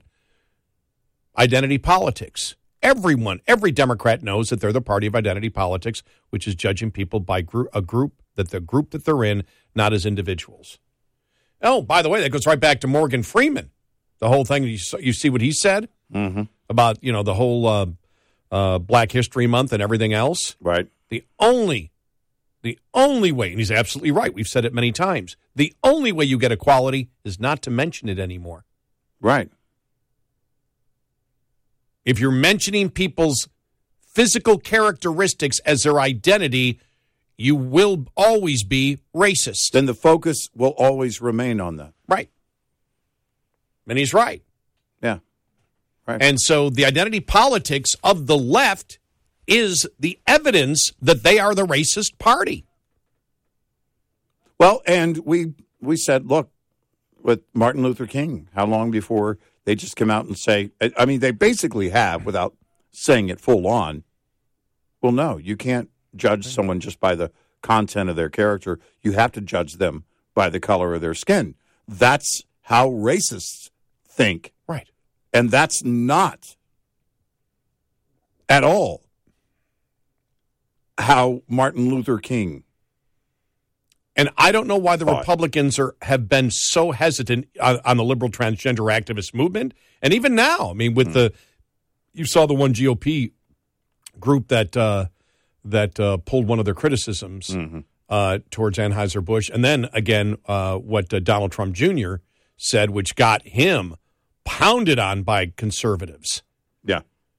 And it's need to do the exact same thing on the on critical race theory, judging people by the group that they're in and not as individuals. Right. That has to stop. And the Republican Party can pound that every day, and the vast majority of Americans know it's true. and it's important for them to point out because this is the bizarre thing. The racism is blunt, is absolutely upfront and blunt with Democrats. Democrats accuse the Republicans of being racist, and they say, How? And they go, Well, in code. They talk in code. Yeah. All right, so they're talking in code. We're not really sure what the code what what is the code? Well, if you're against illegal immigration, well then you're racist. Mm. Well, no. Because I don't care about the race of the person crossing the border illegally. If it's Europeans, if it's white Europeans crossing the border illegally, I'm against that. And so you can explain uh, I, I, any conservative ideology and easily promote the fact that it's not racist. Democrats can't do it because they're absolutely blunt on it. I have never seen a party more blunt on racism in American history than the Democratic Party. They've always been blunt on it. Mm-hmm. And the incredible thing is they're still as blunt as can be today and still smugly accuse the other party of being racist through coded words. Right. That's not what they said. It's what they were thinking. Thinking, right. And they talk in code and, oh, you mean they're not racist? No, they're racist.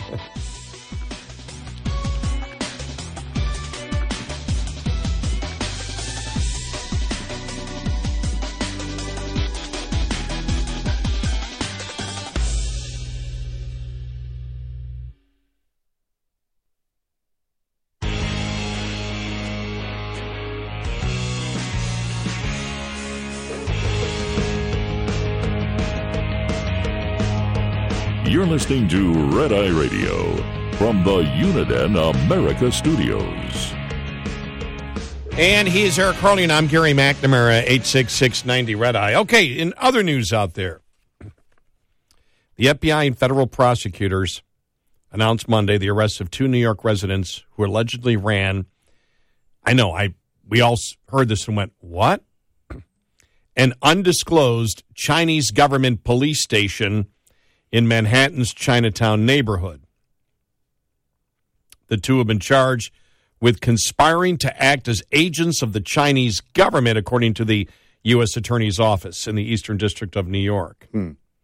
The U.S. Attorney for that office said China's Ministry of Public Security has repeatedly and flagrantly violated our nation's sovereignty, including by opening and operating a police station in the middle of New York City.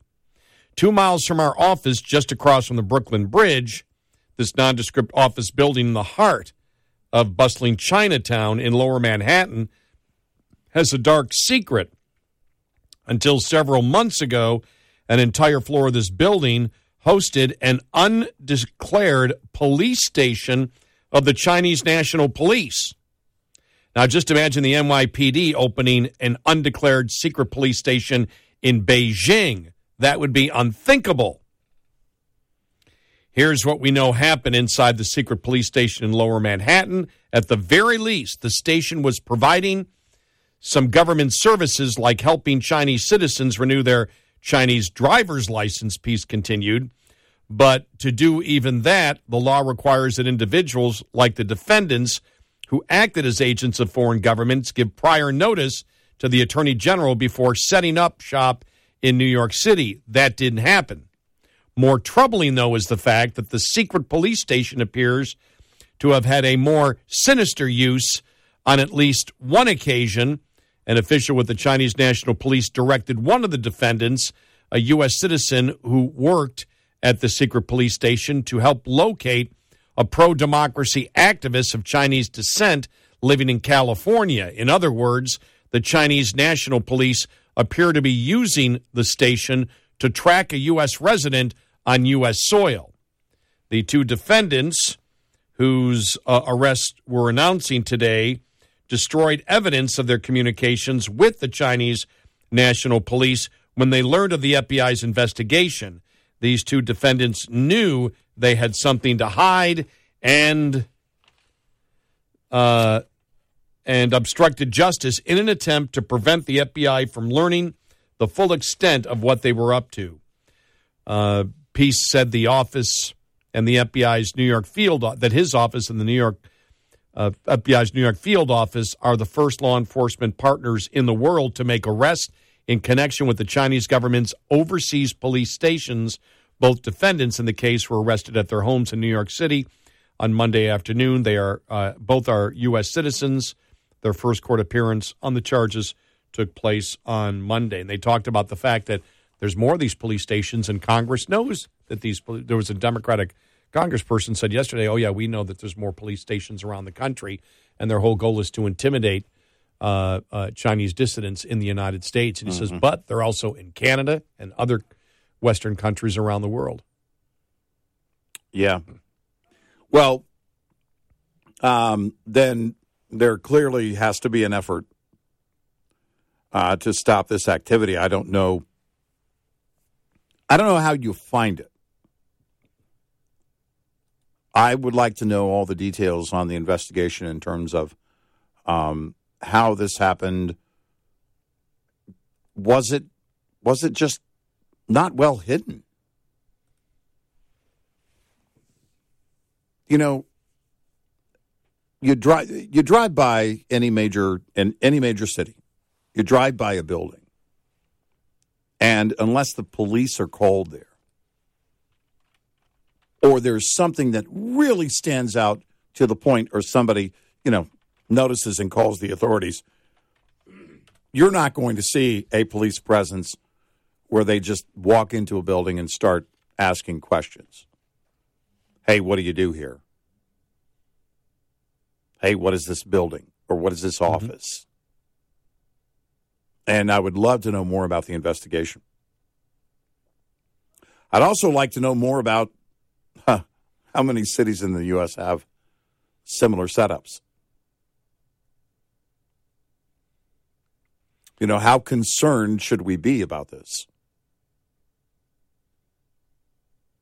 Because if it's not isolated to New York, then you can bet there has to be a wide scale operation in play right now. A 2022 investigation uh, published by the Spain based advocacy group Safeguard Defenders reported that China has set up overseas service stations, including in New York, that illegally work with Chinese police to pressure fugitives to return to China. They want Chinese dissidents to return to China. They've been like intimidating them, is, is the charge from Safeguard. The Department of Justice has been ramping up probes into what it calls transnational repression by U.S. adversaries such as China and Iran to intimidate political opponents living in the United States.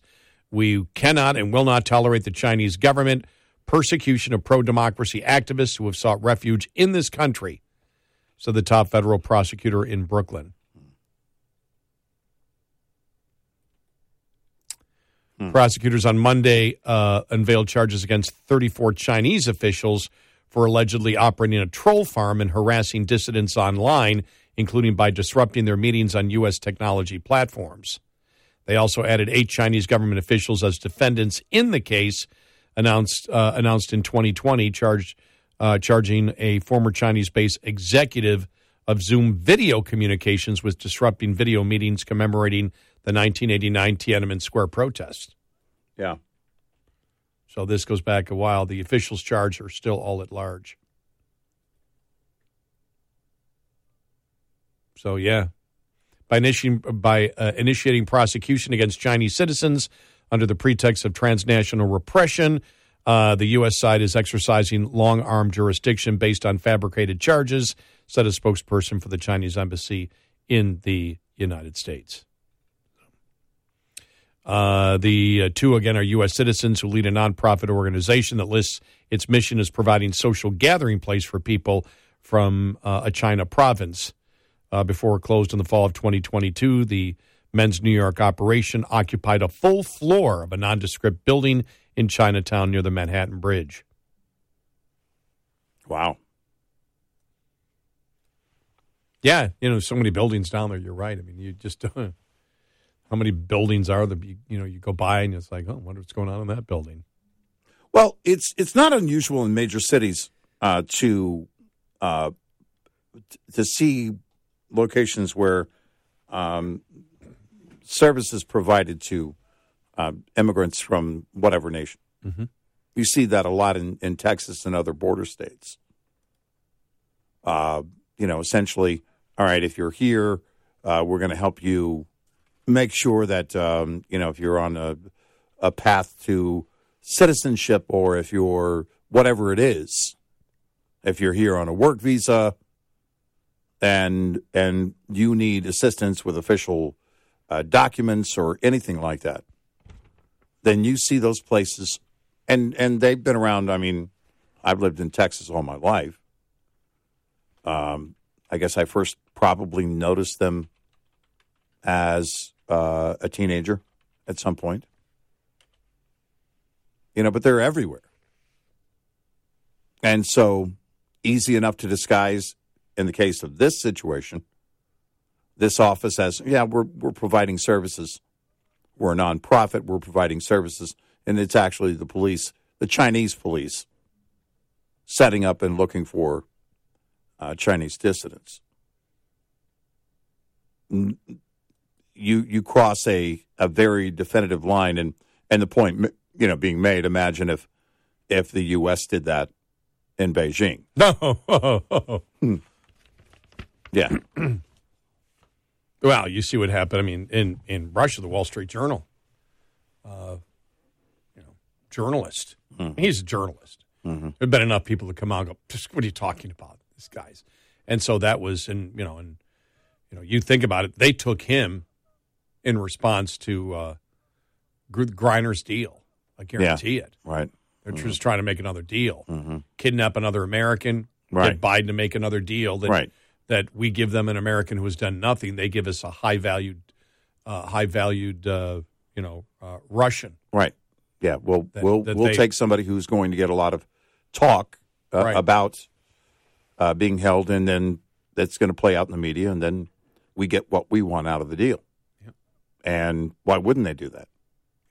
You you don't have to uh, set up a police station or actually do any type of spying or any clandestine. Well, see, that's activity. All you need to do is be an American of prominence. Yeah. And you know, after the Brittney Griner deal, where they went, jeez, we I- we played the United States for suckers on that deal. Right. We got a high value target. We gave them back a basketball player.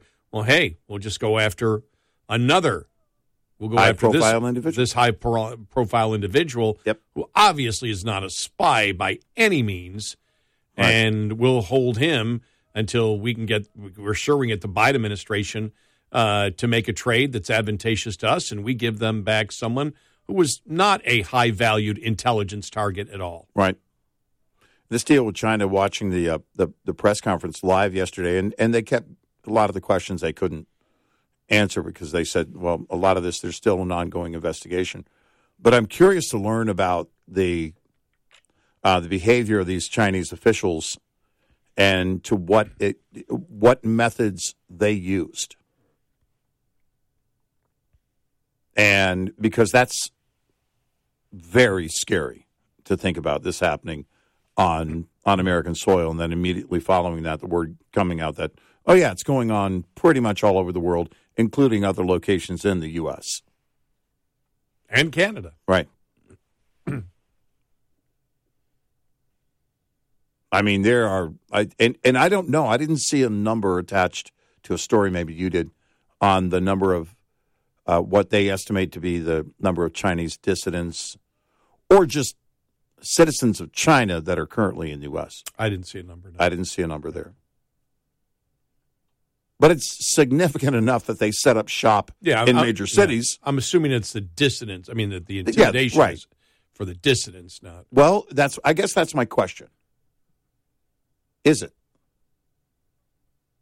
Is there was there any other kind of effort in Well, terms I- of yeah. propaganda and that's what Oh, I, I'm sure. that's what I'm curi- curious about. Their methodology and what Mm-hmm. they used and was it exclusive what it was it only about seeking out What- dissidents and what I, what I what I got. Well, I, I'm just going by what they have said. Some Mm-hmm. Yeah. of the other things that they believe have been going on, which is you attempt to intimidate dissidents to come back so you can punish them harshly. Right. Which means you have a basically uh, uh, Chinese agents that contact you and tell you if you don't come back, we're going to harm members of your family back Right, there. right. And so there's always a presence that you can never get away, that intimidating presence, you can never get away from us.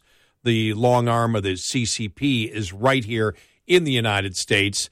And, And we're not going away. And we're not going away. And who mm-hmm. knows what threats may come to some of those dissidents? It might not just be that we'll harm your relatives back here. It also might be we'll harm your relatives here. Well, that's the first thing if I you think don't come back. That's the first thing I think of is is that you know what what tactics did they mm. use and how far were they willing to go, and I guess how early are we in this investigation? What might we learn about their behavior and their methods? It's kind of scary to think about. 866 90 Red Eye. Lines open for your calls. 866 90 Red Eye on Red Eye Radio. Are you into weird, spooky, and strange history? Horrifying History tells you about the side of history that people don't normally talk about. We tell the tales of haunted places, infamous true crimes, unsolved mysteries, the paranormal, and then we look to history to see where the truth actually lies. Want to get spooky with us? Horrifying History, part of the Bleav Network. Just search B L E A V on YouTube or wherever you listen.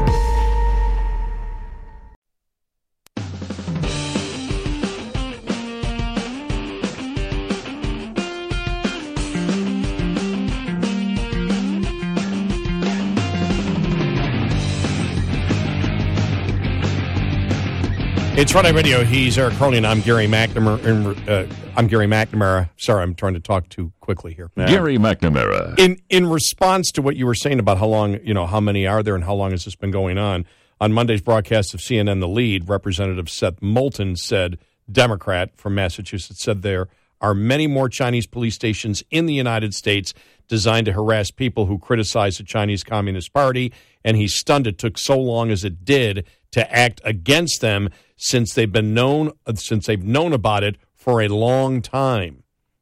Jake Tapper said, Are there any more of these police stations set up in the United States that are essentially operating on behalf of the Chinese government to harass people here in the United States who are dissidents, who are critical of the Chinese government? Yes. My understanding is that there are. And it's really, I mean, just step back for a second, Jake. This is absolutely absurd that the Chinese government thinks that they can act uh, and set up their own police station in a place like New York City. And then they give this. He gave the same analogy. Could you imagine if we did the same uh, in uh, in uh, in China? We've heard about these police stations existing for a while, and I'm frankly shocked that it's taken us this long to take them out. I think we need to take a much harder line against this because, again, when you step back from the situation, step back from the details, and just the idea that the Chinese Communist Party think that they can have a police station in America is totally absurd. Yeah. Well, they're apparently getting away with it, at least up until recently.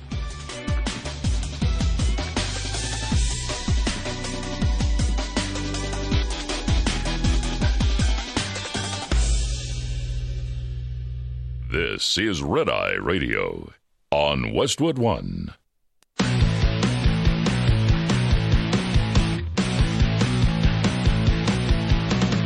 Now, it's Red Eye Radio. Gary McNamara and Eric Harley talk about everything from politics to social issues and news of the day. Whether you're up late or you're just starting your day, welcome to the show. From the Uniden America Studios, this is Red Eye Radio. We're Red Eye Radio, 86690 Red Eye. He is Eric Harley, and I'm Gary McNamara. Welcome and good morning. Download our Red Eye Radio app, and you can listen when and where you want. If uh, you can't listen live overnight, and so welcome and thanks for uh, uh, being here.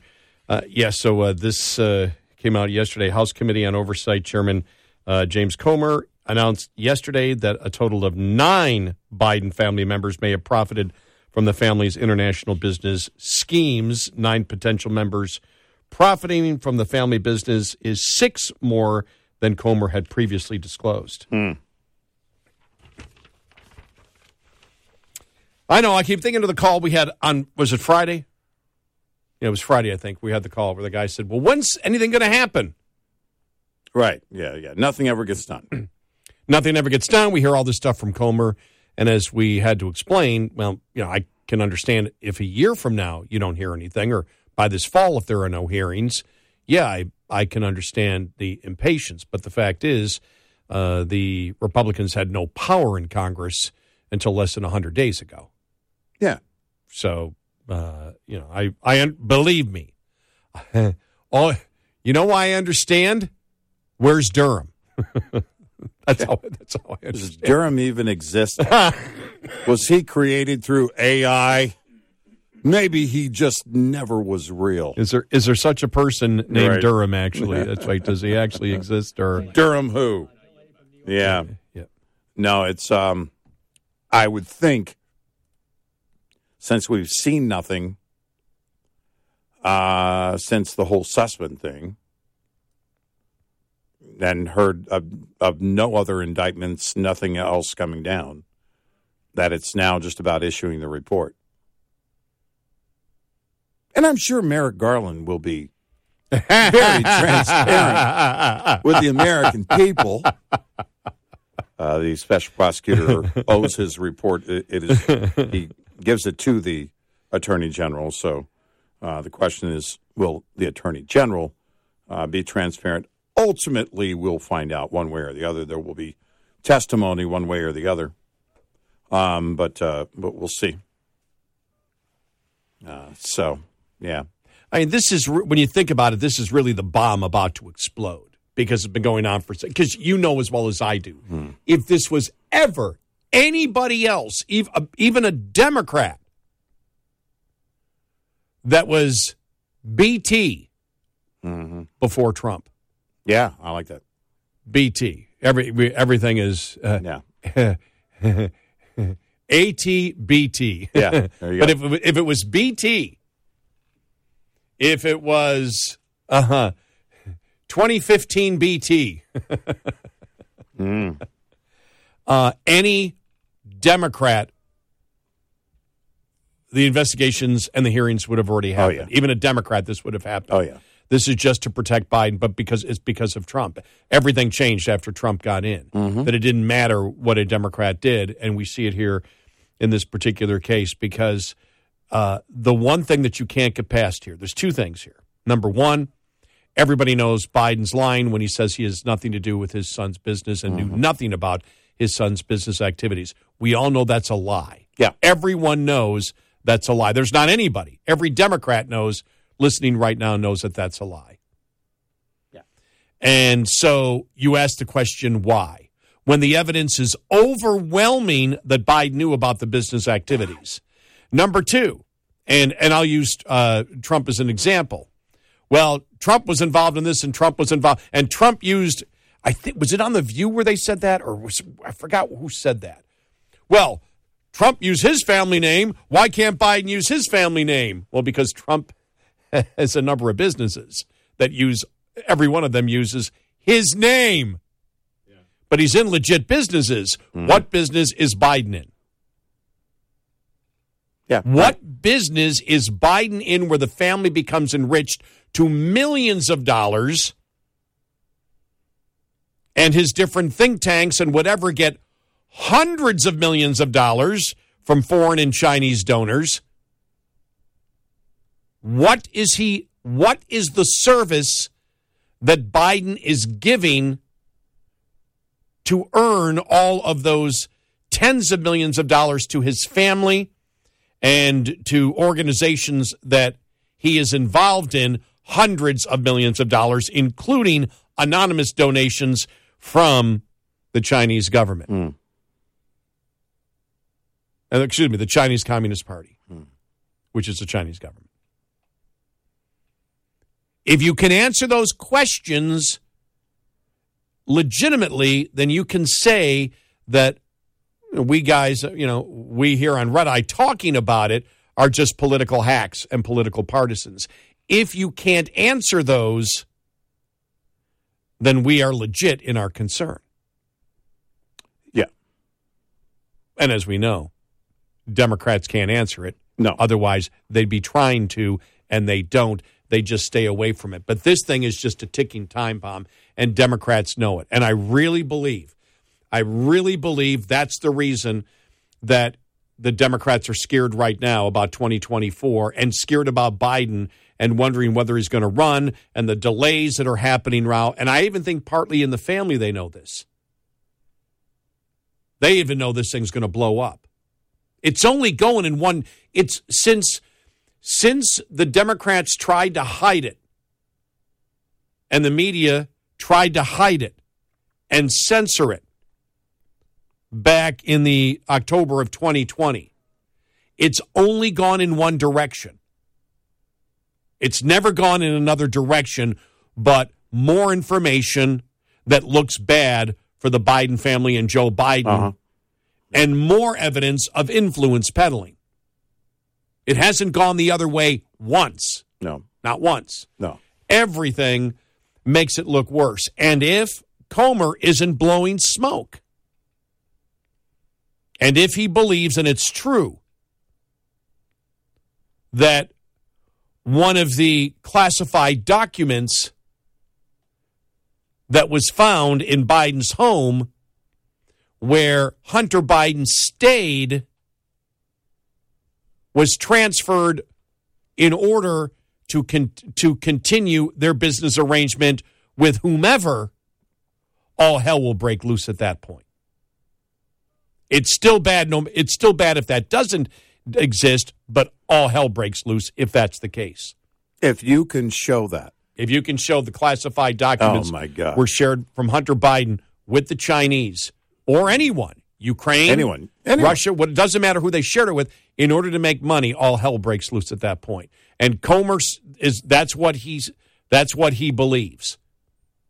Or he has a great interest in that he suspects. Let me is, would that be more correct? That he I would suspects, I would say that. Okay. Yeah. That he suspects It's not something he obviously he can't he hasn't proven that. It's something he suspects. He suspects, right. Now, I don't know why he has those suspicions. Now, I, yeah, no, that that would be the question. What leads you to believe that that is the case? Well, here's the thing: is that when you go back to the documents thing with Biden, there were so many inconsistencies in that story. Internally, yeah, you're right. Everything was wrong. Or there a were things, it, it was just off. There was nothing consistent.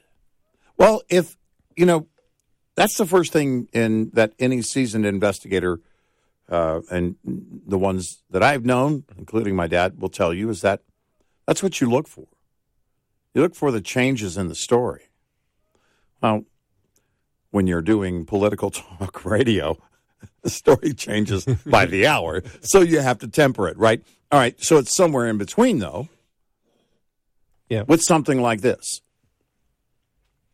Because the question would be, all right, um, why on on the Hunter Biden and and his business dealings would you not come out if there's nothing going on?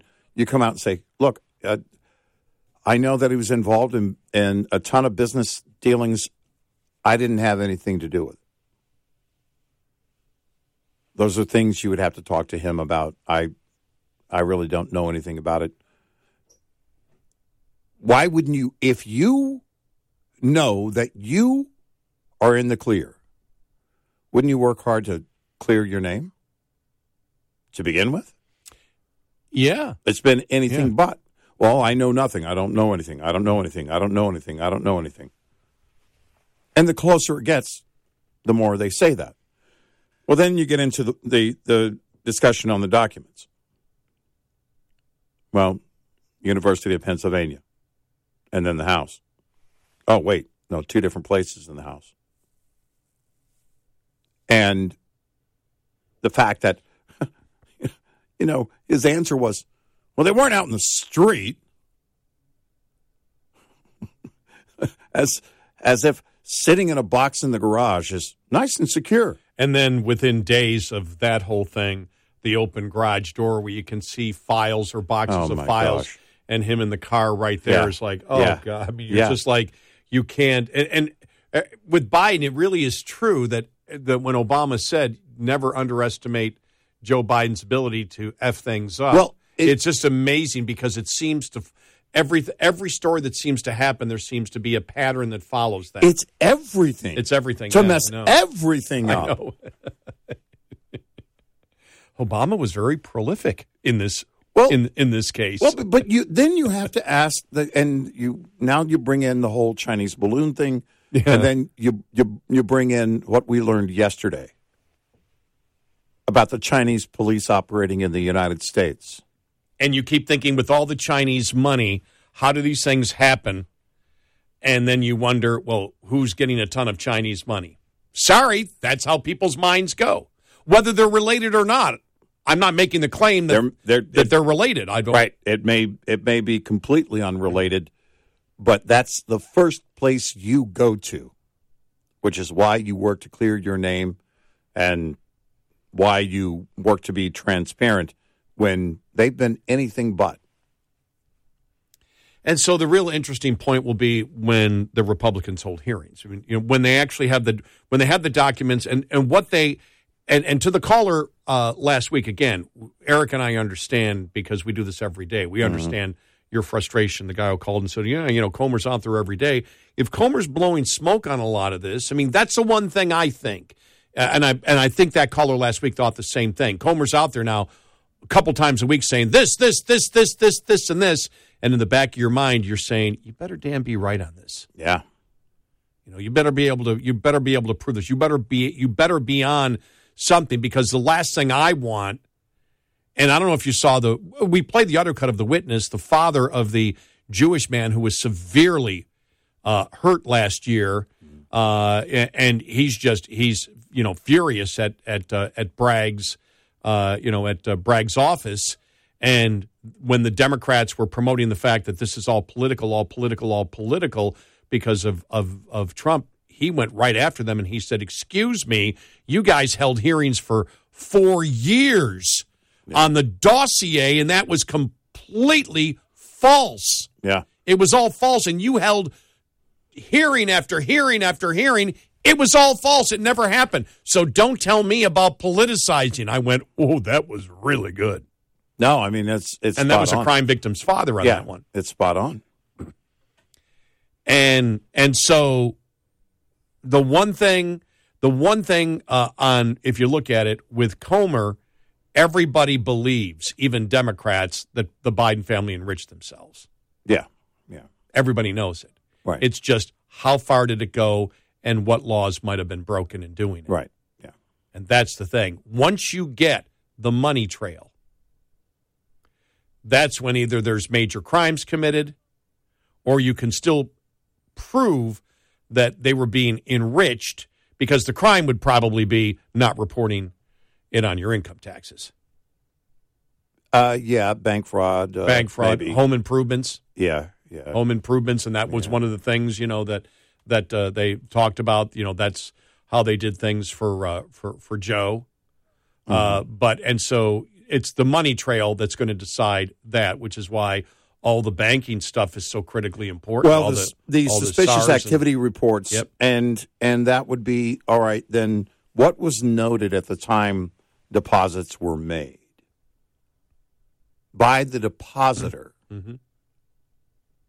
and anybody if you've ever deposited a large sum of cash, I take that stuff very seriously. I go into my I go inside my bank if I ever have a large sum of cash and I tell them and I say I need to make a note about you know the nature of this deposit. I want to do that because I don't want the IRS coming back at me, especially the way that uh, Janet Yellen's been talking in recent months, saying, "Oh, we're, by the way, I noticed that when doing my taxes the other day. Do you have any reports of of uh, any any forms from the money transfer accounts yeah. like Cash App and Zelle and all these other?" And I'm like, "Oh, really? Interesting." Because we might, I might send you know a family member money, or they send me money, whatever. Uh, depends on who lost the bet, and. Well, do you have to prove if it's a gift now? Uh, If if, you're it's over a certain amount, if you're well, you No, I- but but I mean, if you're sending, let's say you send, uh, what what is the amount of a gift a year? Fifteen thousand or something. I think it's for an individual. It's fifteen. okay. But if you send over, couple, it's but if you but if you send over nine thousand, is If the IRS deposit over over uh, nine thousand nine hundred ninety nine, so ten thousand or more. Okay, so if I send ten thousand to a family member or friend as a gift, I better note what it's for. Yeah, and you can do that in the apps. Now, is that that gift is that gift taxable? But it's not taxable No. under fifteen thousand. Right? Yeah, no, Yeah, okay. Because see, I or you can claim I- it as a give as the person who's giving it. You can claim, uh, you know, uh, up to a certain amount of the where the inheritance tax kicks in. You can claim that amount for a lifetime, but the giver has to claim that every year on their taxes and be consistent. You got to keep up with that. Okay, I was just planning on sending fifteen thousand to a bunch of people. So Yeah, good luck. Yeah. eight six six ninety red eye. Hi, I'm Jen Loomis, a transport safety expert at JJ Keller, and I'm here to share a tip on compliance, safety, accountability. To determine a driver's compliance, safety, accountability, or CSA score, safety event data is recorded and compared against that of other drivers. Drivers are given a CSA score, but unlike motor carrier scores, driver scores are only visible to enforcement officers during an audit. However, drivers' most recent five years of crash data and three years of roadside inspection data is made available to potential employers via the pre employment screening program. So it's a good idea for drivers to review their online PSP record from time to time. A request for data review can be submitted via DataQs to have errors corrected or to have a non preventable crash designation indicated for a crash. In the event a current or previous carrier is audited, records on drivers with high CSA scores will be targeted first, but individual drivers are not subject to CSA interventions like motor carriers. This tip was brought to you by JJ Keller and Associates. Visit us at jjkeller.com. Get in touch with Red Eye Radio toll free at 866 90 Red Eye.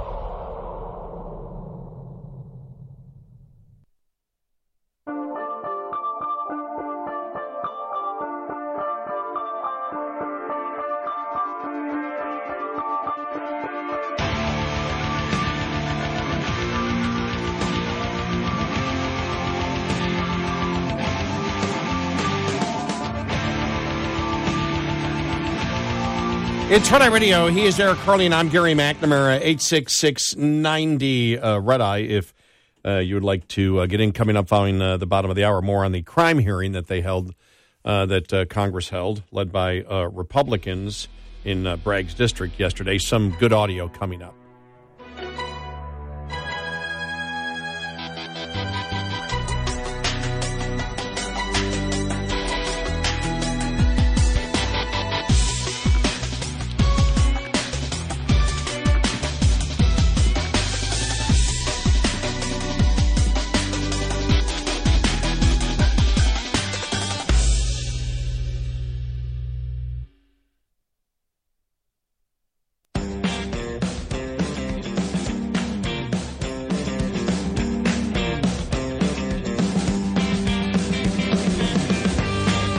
Consider yourself canceled if you don't listen nightly. Red Eye Radio.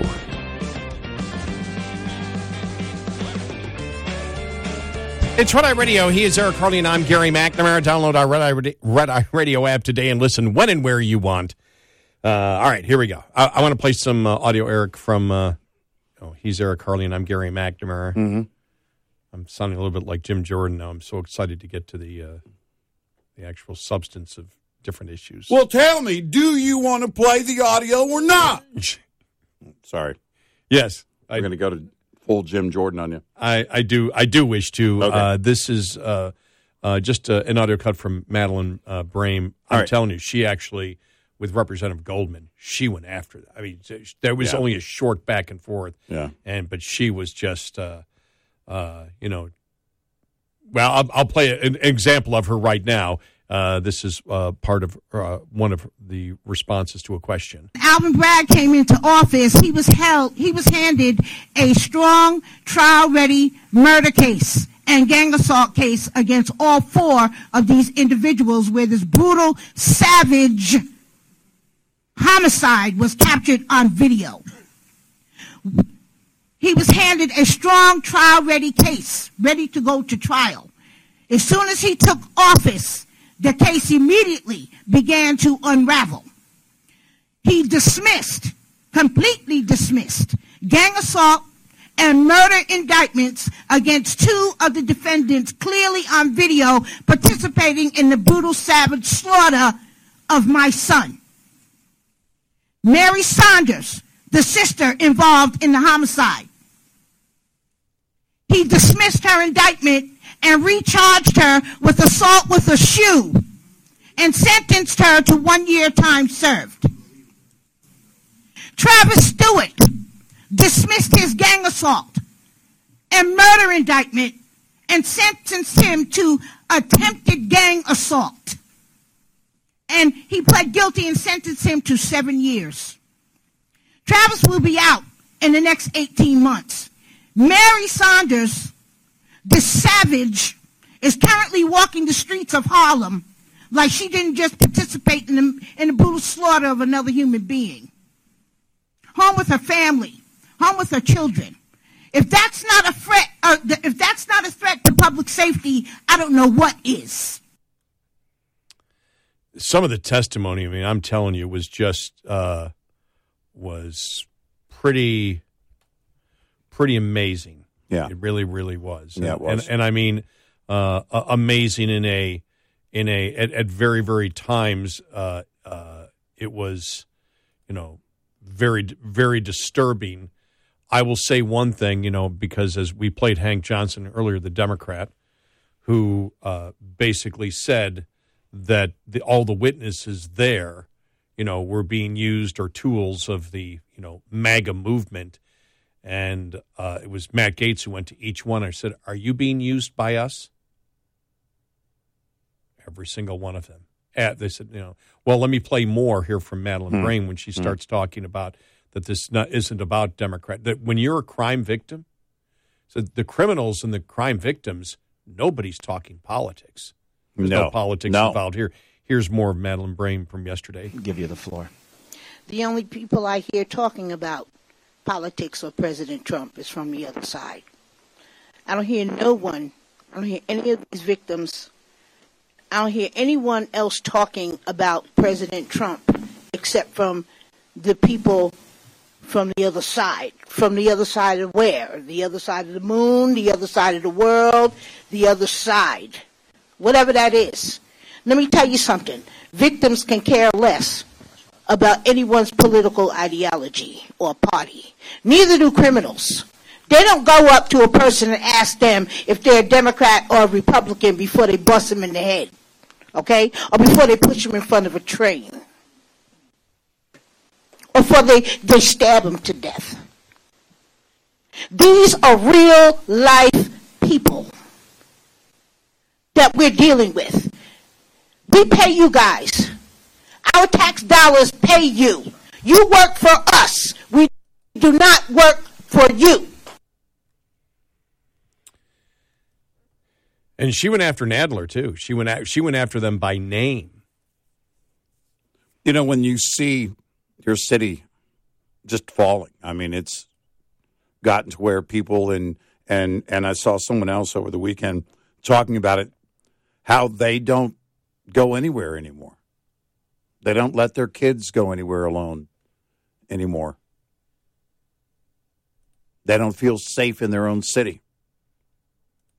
We mentioned this when all this was coming down and the indictment was pending from Bragg's office. And we it's it's very clear for the people of New York, they look at this and say, What are you doing? There are real criminals out there, and you're letting them go free. You're suggesting stupid things like if you use the gun in the commission of a robbery and don't shoot it, then it won't be a felony charge. And you want to go after Trump, and you've got, there is still No one can break down what the actual indictment is. No, and I, and I think that that was the the one thing. And and by the way, you know, I will will address this because we always do. The Republicans are playing politics. Everybody does. It's politicians. So that's Tell what me pol- Bragg isn't. Right. That's that's what politicians do. All right. Yeah. So the Republicans are just playing politics. Fine. Tell me who has the moral high ground here. Right. And when you looked at the polling that was done, when you asked the question and talked about with the the the, the vast majority, when you said Bragg is prosecuting Trump for something that's trivial yet ignoring serious crime, that's where people really agreed with that statement. And so, what do you do? What you do is in politics, you make more noise out of it.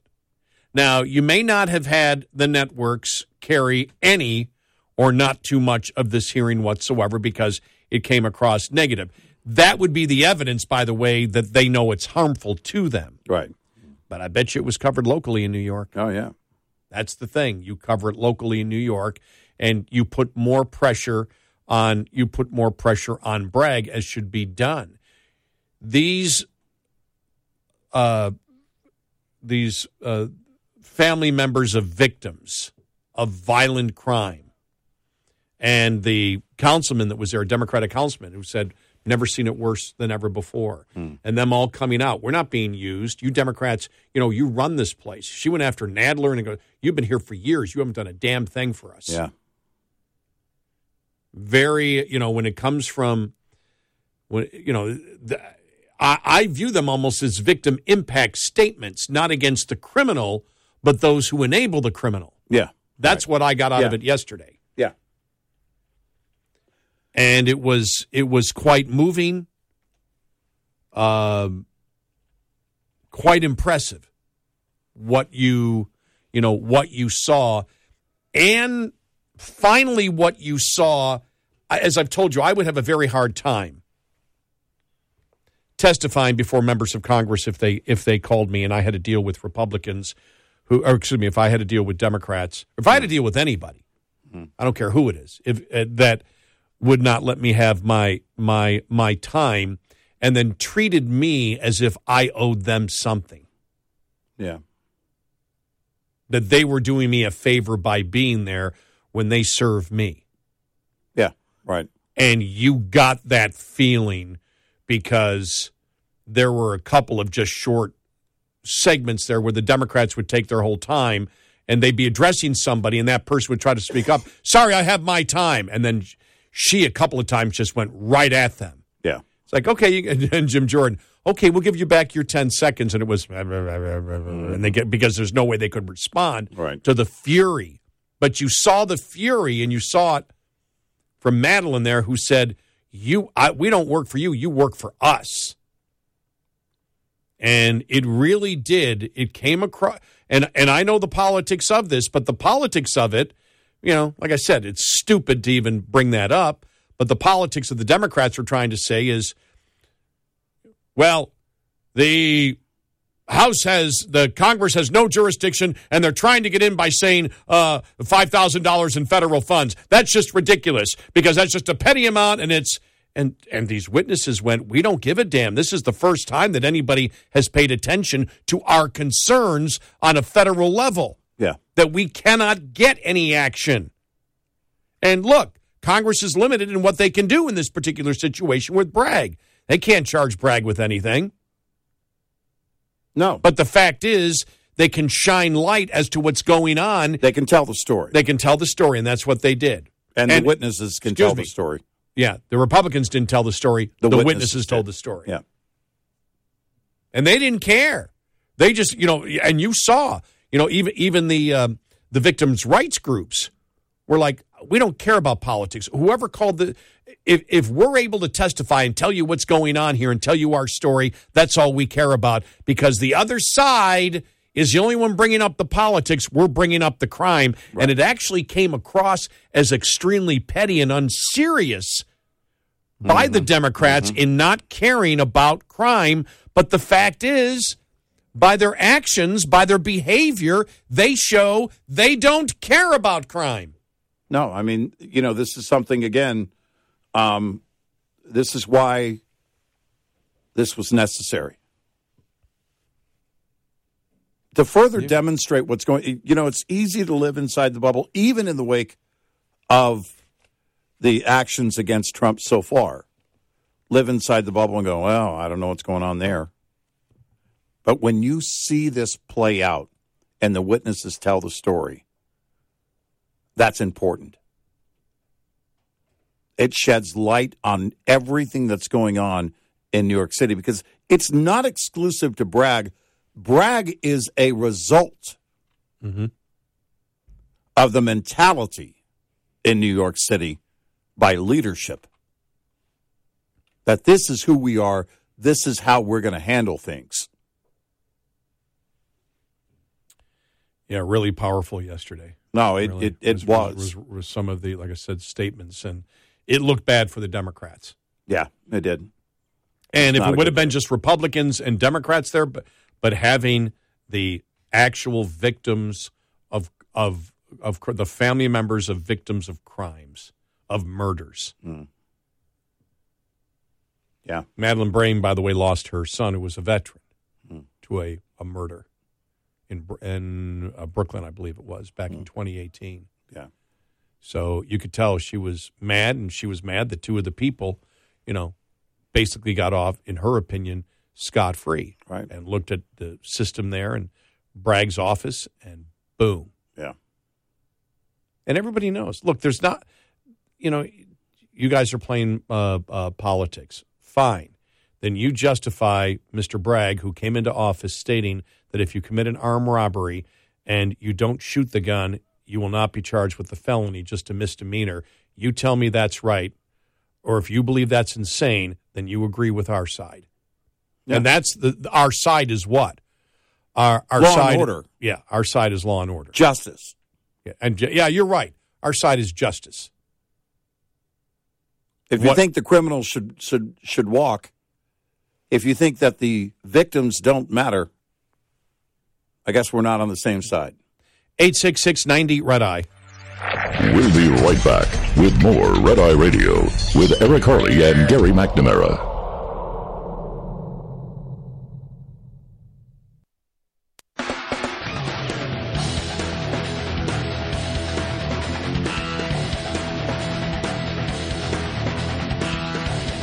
It's Red Eye Radio. He's Eric Harley, and I'm Gary McNamara. Here's the audio I wanted to play from Madeline Brame uh, going back and forth with Representative Daniel Goldman, the Democrat. Your, your experiences are devastating.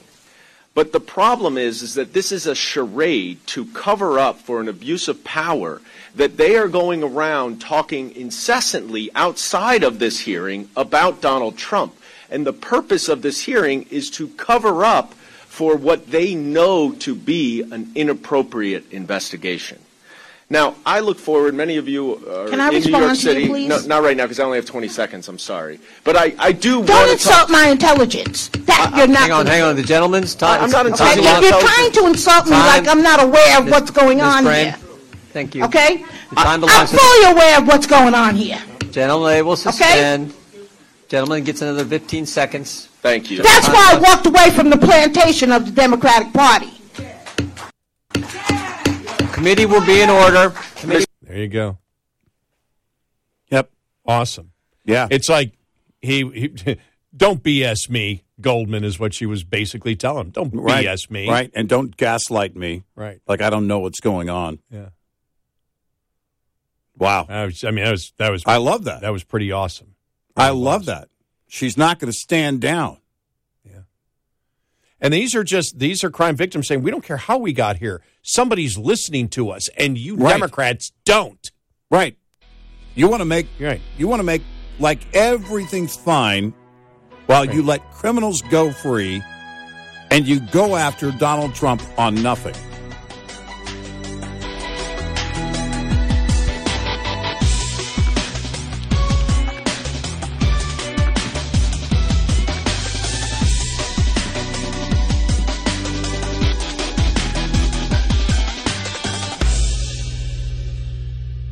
This is Red Eye Radio on Westwood One. Hey guys, welcome to the Candy Valentino Show. I'm Candy Valentino. I was a founder before I could legally order a drink, and for more than two and a half decades, I've built, scaled, acquired, and exited multiple businesses in diverse industries. Now, my goal is to help you by sharing the knowledge that I've learned, the mistakes that I've made, and the wisdom that I've developed over my journey. Bi weekly episodes every Monday and Thursday. The Candy Valentino Show, wherever you listen. Every story eventually comes to an end. This June, hear the final episode of season two of the hit podcast series In the Red Clay, Durham. In the Red Clay tells the unbelievable true story of Billy Sunday Birt, the most dangerous man in Georgia history. In the podcast that people are calling riveting, incredibly moving, captivating, and addicting. Binge seasons one and two of In the Red Clay now, wherever you listen.